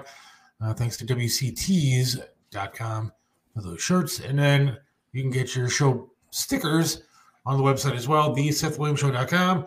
And uh, thanks to Aaron Signs for those. Uh, see, a couple of comments coming in. Well, the best female athletes and celebrities are paid as well as the female athletes. Ronda Rousey was the highest paid UFC athlete before she got knocked out. But that goes back to what you said. She Wow. was as big a draw as anybody else in the uh, UFC at that time, too. So Here's a controversial message on the WCTees.com message line. Females don't belong in the military. What do you think about that one, Mike? Tackle that Uh, one. no, they fought real hard for that privilege. They fought real hard for that right. Yeah, I don't think they should be allowed to vote either. Well, yeah, there you go. But no, I'm sorry. Um, I don't. You go back to ancient times. There have been women following. eh, Let's put it this way. Used to crack me up about gays in the military because if you go back to the 1100s, the 900s, the 1200s, when Spain decided they were going to invade the Netherlands, they had to walk there. It took a year. So don't tell me guys and just their horses didn't develop endearing friendships. And then, if you look at the history of the military back then, all kinds of people traveled. Women traveled, children traveled, people like nurses, etc. It's it has not ever been segregated and clean cut. The only people that did it that goofy were the British that used to stand in line, and the first line would kneel down, the second line would shit.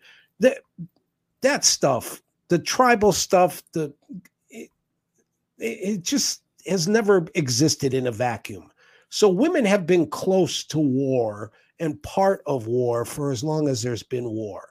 And don't tell me that if anything happened and uh, somebody came on your property, a woman wouldn't pick up a gun to defend her family.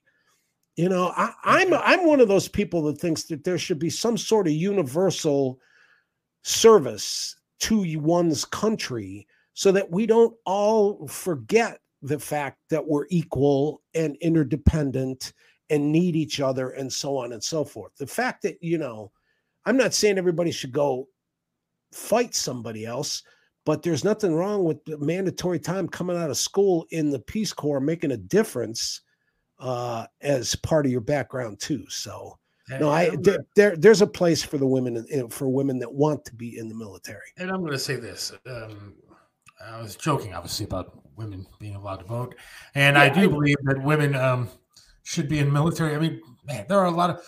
I could never be in the military.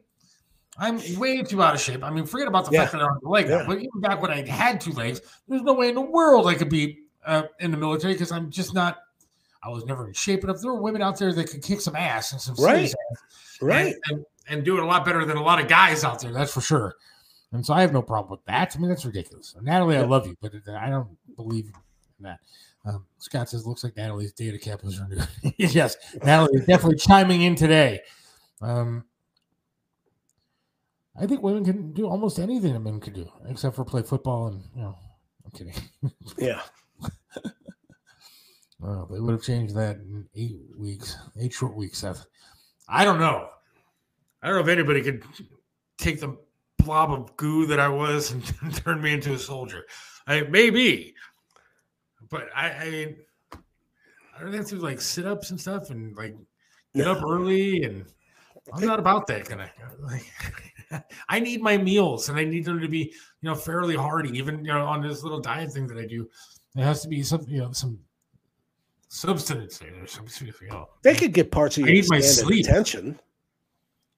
Not anymore, man. You know, I'm I'm getting old. Oh yeah, okay. I stand up. I get you. Yeah. Um, yeah, I was never military material. I don't think. I mean, I love no. my country. Believe me. Yeah. And if I could fight for it, I would be out there in a heartbeat.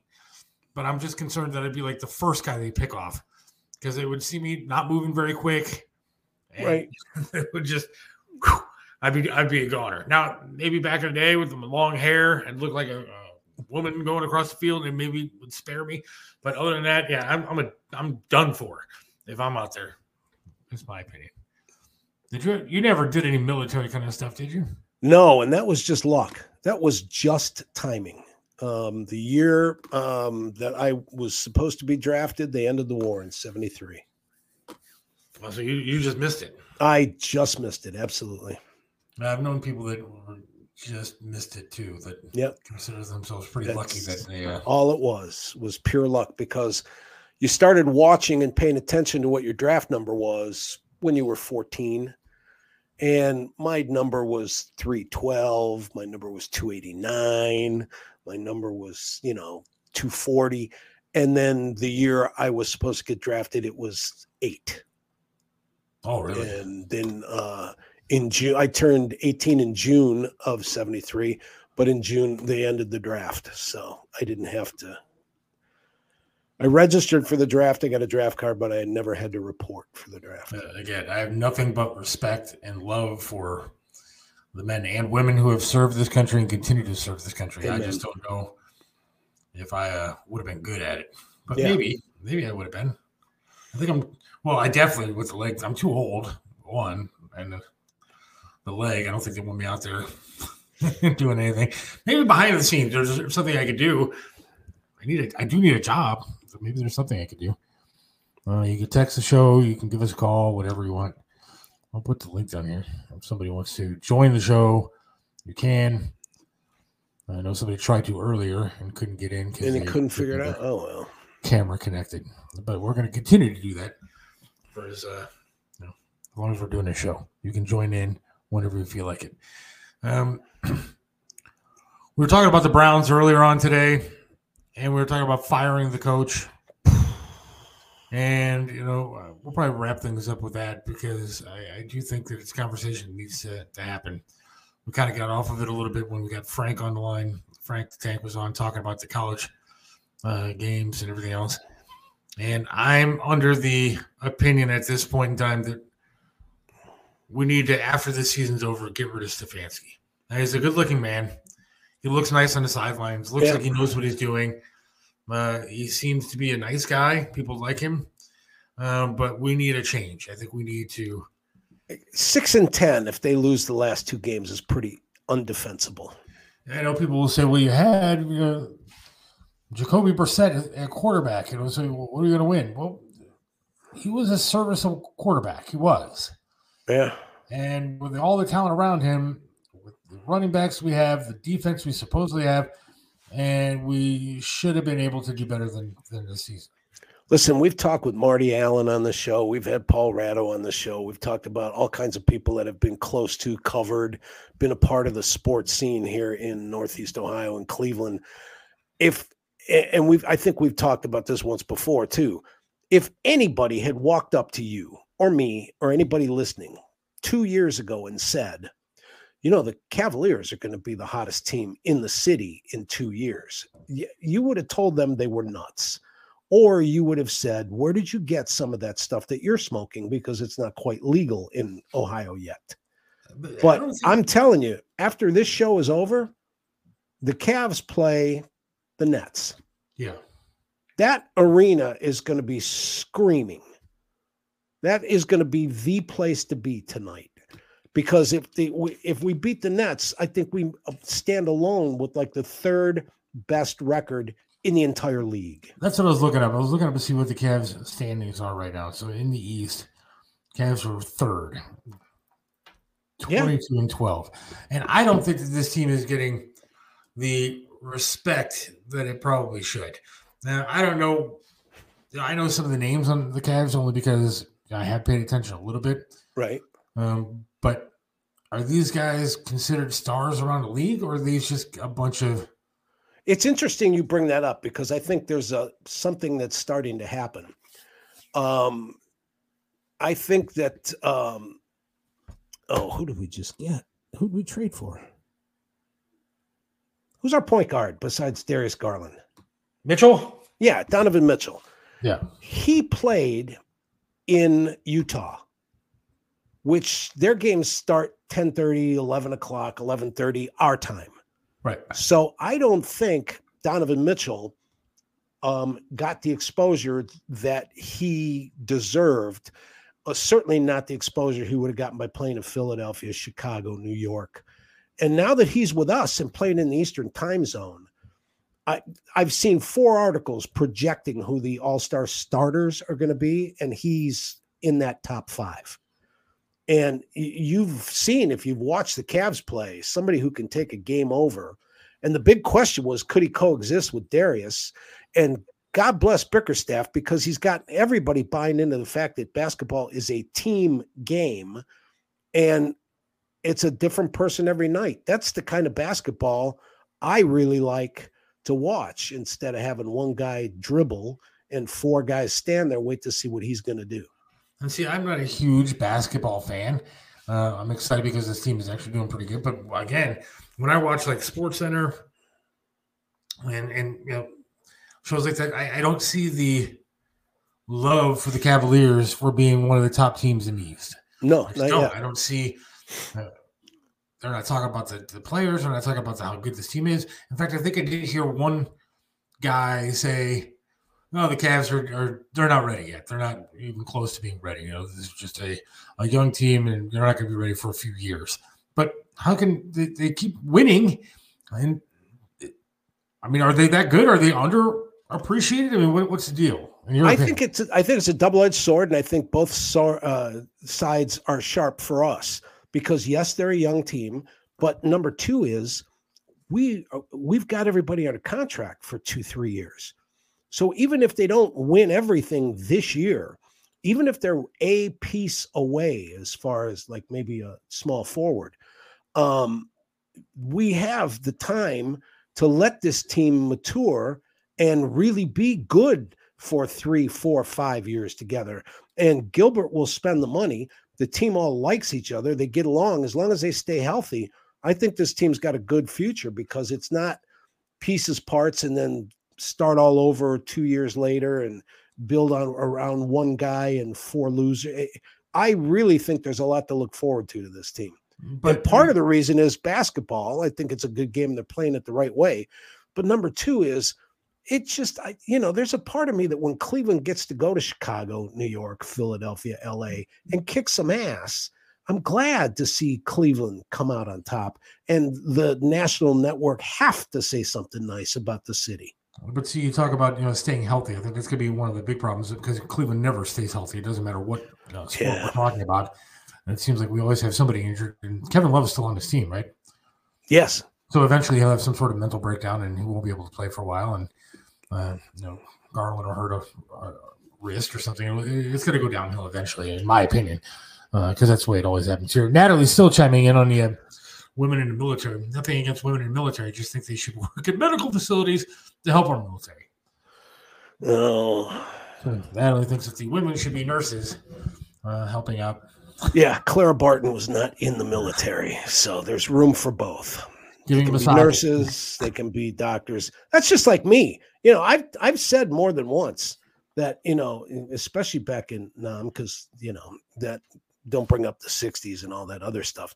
But there's a part of me too that um, if I had to, uh, I and if I could join the service, I wouldn't mind being in one of those Marine service bands that like just plays at the White House and you know, if I had played the piccolo or the triangle and could still wear a uniform and march around, I'd do it. It's kind of funny that you say that because Chris says they have armed forces networks. That you could have been in radio and TV for the military. Right. Yeah. Well, Good Morning Vietnam. That Robin yeah, Williams could, movie was perfect. I could have been that guy. Yeah, you could have. I don't know. I just I was never cut out for it. I had a friend who joined the Navy back in the day, and I wanted to actually pursue it because he was in it yeah. And he was actually like on an aircraft carrier and stuff. And I thought that's like the best. I mean, how cool is it to be like on an aircraft carrier in the middle of the I like going on cruises.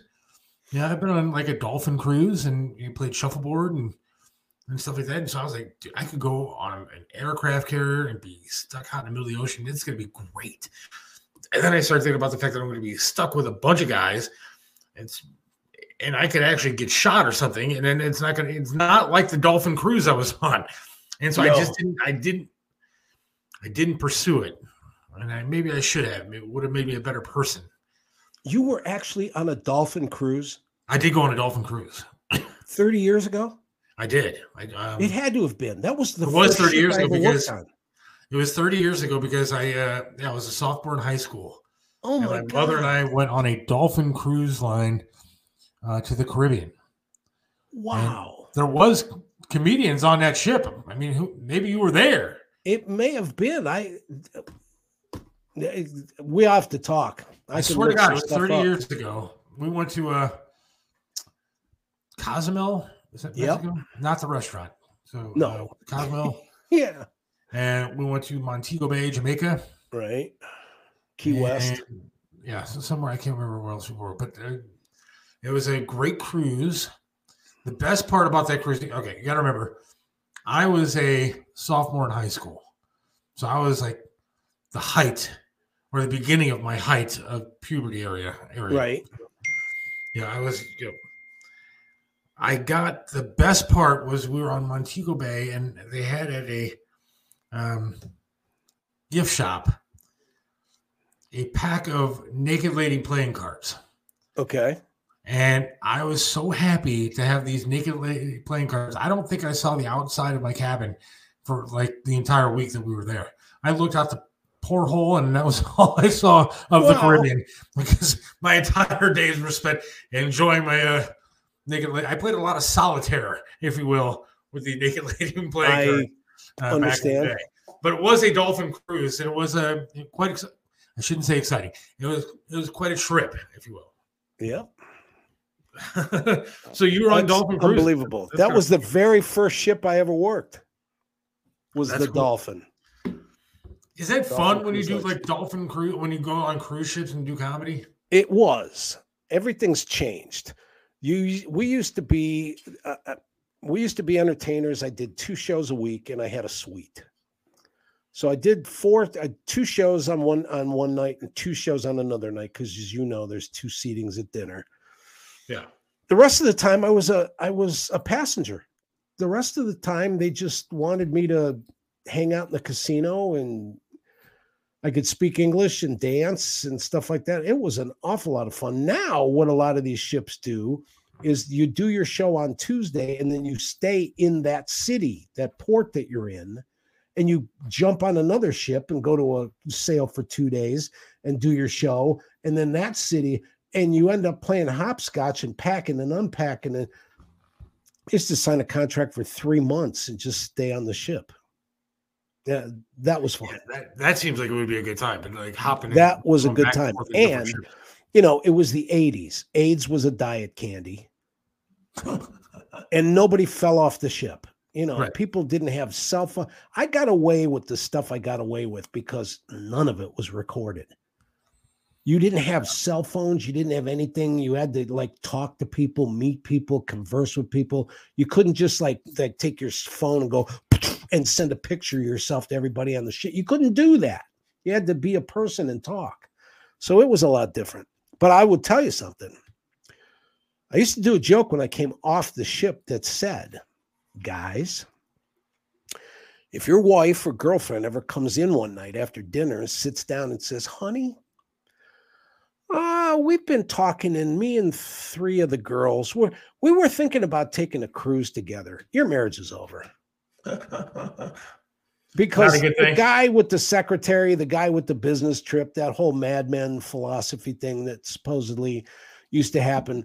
eh, Yeah, when the women went away to sea, it was like, you know, because the guy had a British accent or a military uniform, the plumbers, the electricians, they all had these paramilitary sailor outfits on and stuff like that. And they'd come out at formal night, and these women were just like, holy cow. I'm married in the United States. I'm back in America. Yes, I'm. I would So love yeah, to go was on a different. I'd love to go on a cruise now. It, yeah, would. It seems like it would be fun. I, Yeah, it's a great way to travel. now. Do they let people like me on a cruise ship? Of course they do. But I don't The have a leg. So- accommodations are amazing. but, if, but if I don't have a leg and the ship goes down, what am I going to do? I'm not going to float. You're not going to go down. You get the first of all, you get in the lifeboat first. Oh yeah, because I'm probably because of the handicap. And thing? number two, when you go to port, you get off the ship first. I mean, they were way ahead because you know what? It's international, dude. This country lags far behind a lot of European countries in taking care and paying attention and helping out the handicapped and disabled and challenged and whatever adjective you can you know, like correctly say these days. But they go out of their way to. And so, you know, you're part of the mainstream, you get the same attention and stuff. You would love it. Oh, yeah, I gotta. You I would gotta, love it. I gotta see about that. I gotta see how to get on a cruise. They're expensive though now, aren't they?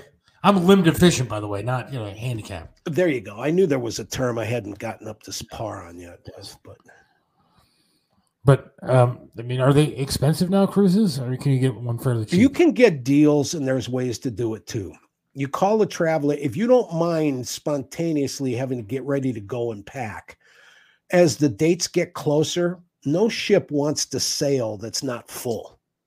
So you can get deals if you know a good travel agent uh, on ships if you're ready to leave and get a, and get there in two days.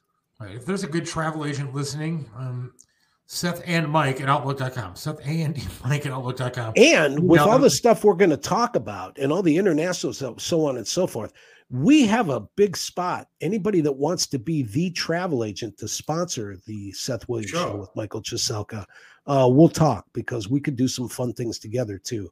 We could actually do the show from a cruise ship, Tell me, international waters. tell me, dude. So let's see here. Um, Natalie says, "Great shows always, Seth and Mike. Keep them coming." Of course, says it's not a submarine, Seth. The cruise ships these days are like a small city. After COVID, cruises are really cheap. Yeah, I mean, I, I'd love to go on a cruise, and you know, you catch a little COVID. I mean, that's a, a small price to pay for a good time.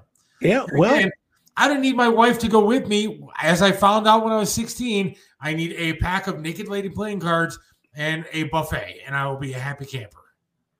perfect, So email us if you are a, a good perfect. travel agent with some ideas for Mike. I mean, you can do the comedy on there. Amen. I, I gladly trade that for passage or the opportunity to put this show out to sea. All right. I'll be That's what talking. then. Uh, we got to take a quick break and then uh, we'll be back and wrap things up. Hey, it's Seth for Smoking Rock and Roll Food Trucks. You got to check them out, man. The food is just unbelievable. Mac and cheese is fantastic. The brisket, everything else is just to die for. You got to check out Smoking Rock and Roll. 605 Clague Parkway in Bay Village. You can give them a call 216 539 2239 to book a food truck. Uh, you know, find out where they're going to be at. They're going to be all over the place, coming, especially when the spring and summer hits. It's unbelievable food. They win awards all over the place. Run by my good friend uh, Billy Morris uh, and his friend Todd. They're good people and they make great, great food. You got to check it out. Smoking Rock and Roll, smokingrockandroll.com. Aaron Tees and Signs has become your complete one-stop sign shop.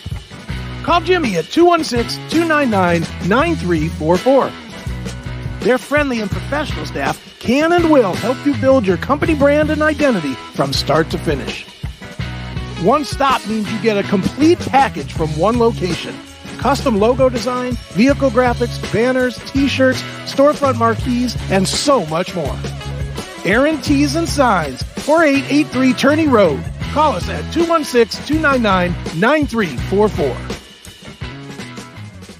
Hey, it's uh, for Audio Bay Studios in Bay Village. And now, if you need a podcast done, you got a band, you got to record some stuff, Audio Bay Studios is the place to go. Trained technicians, uh, good management there. I'm telling you, Audio Bay Studios has helped me out tremendously with my podcast.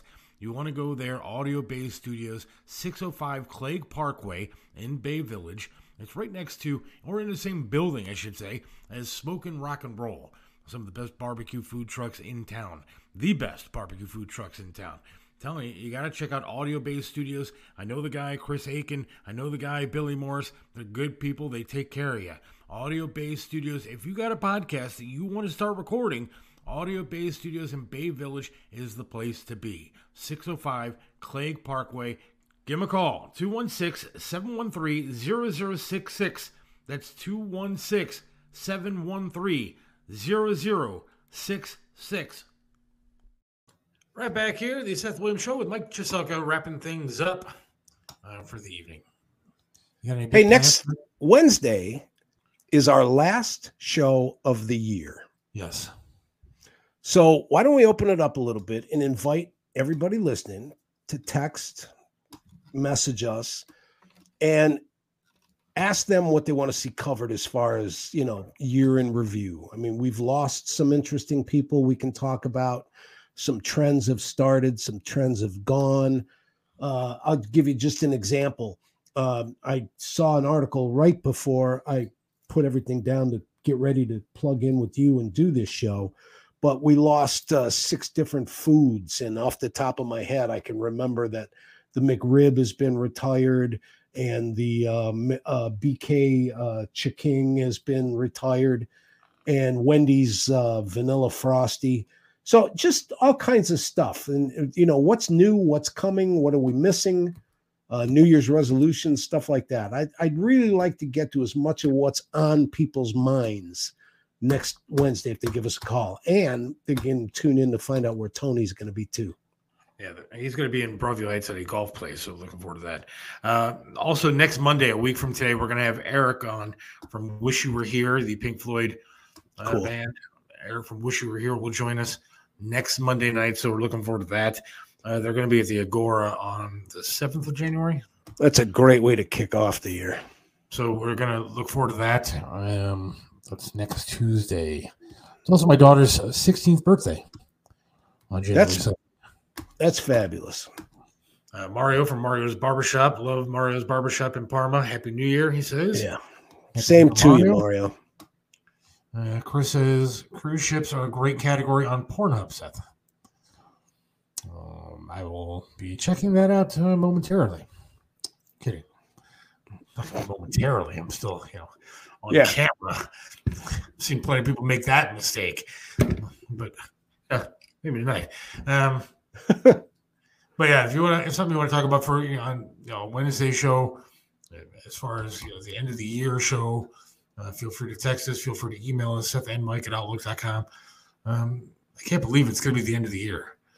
I know. things have been, you know, it's been an up and down year, no doubt. And I'm trying to maintain a positive outlook and, and hope that things are headed in the right direction.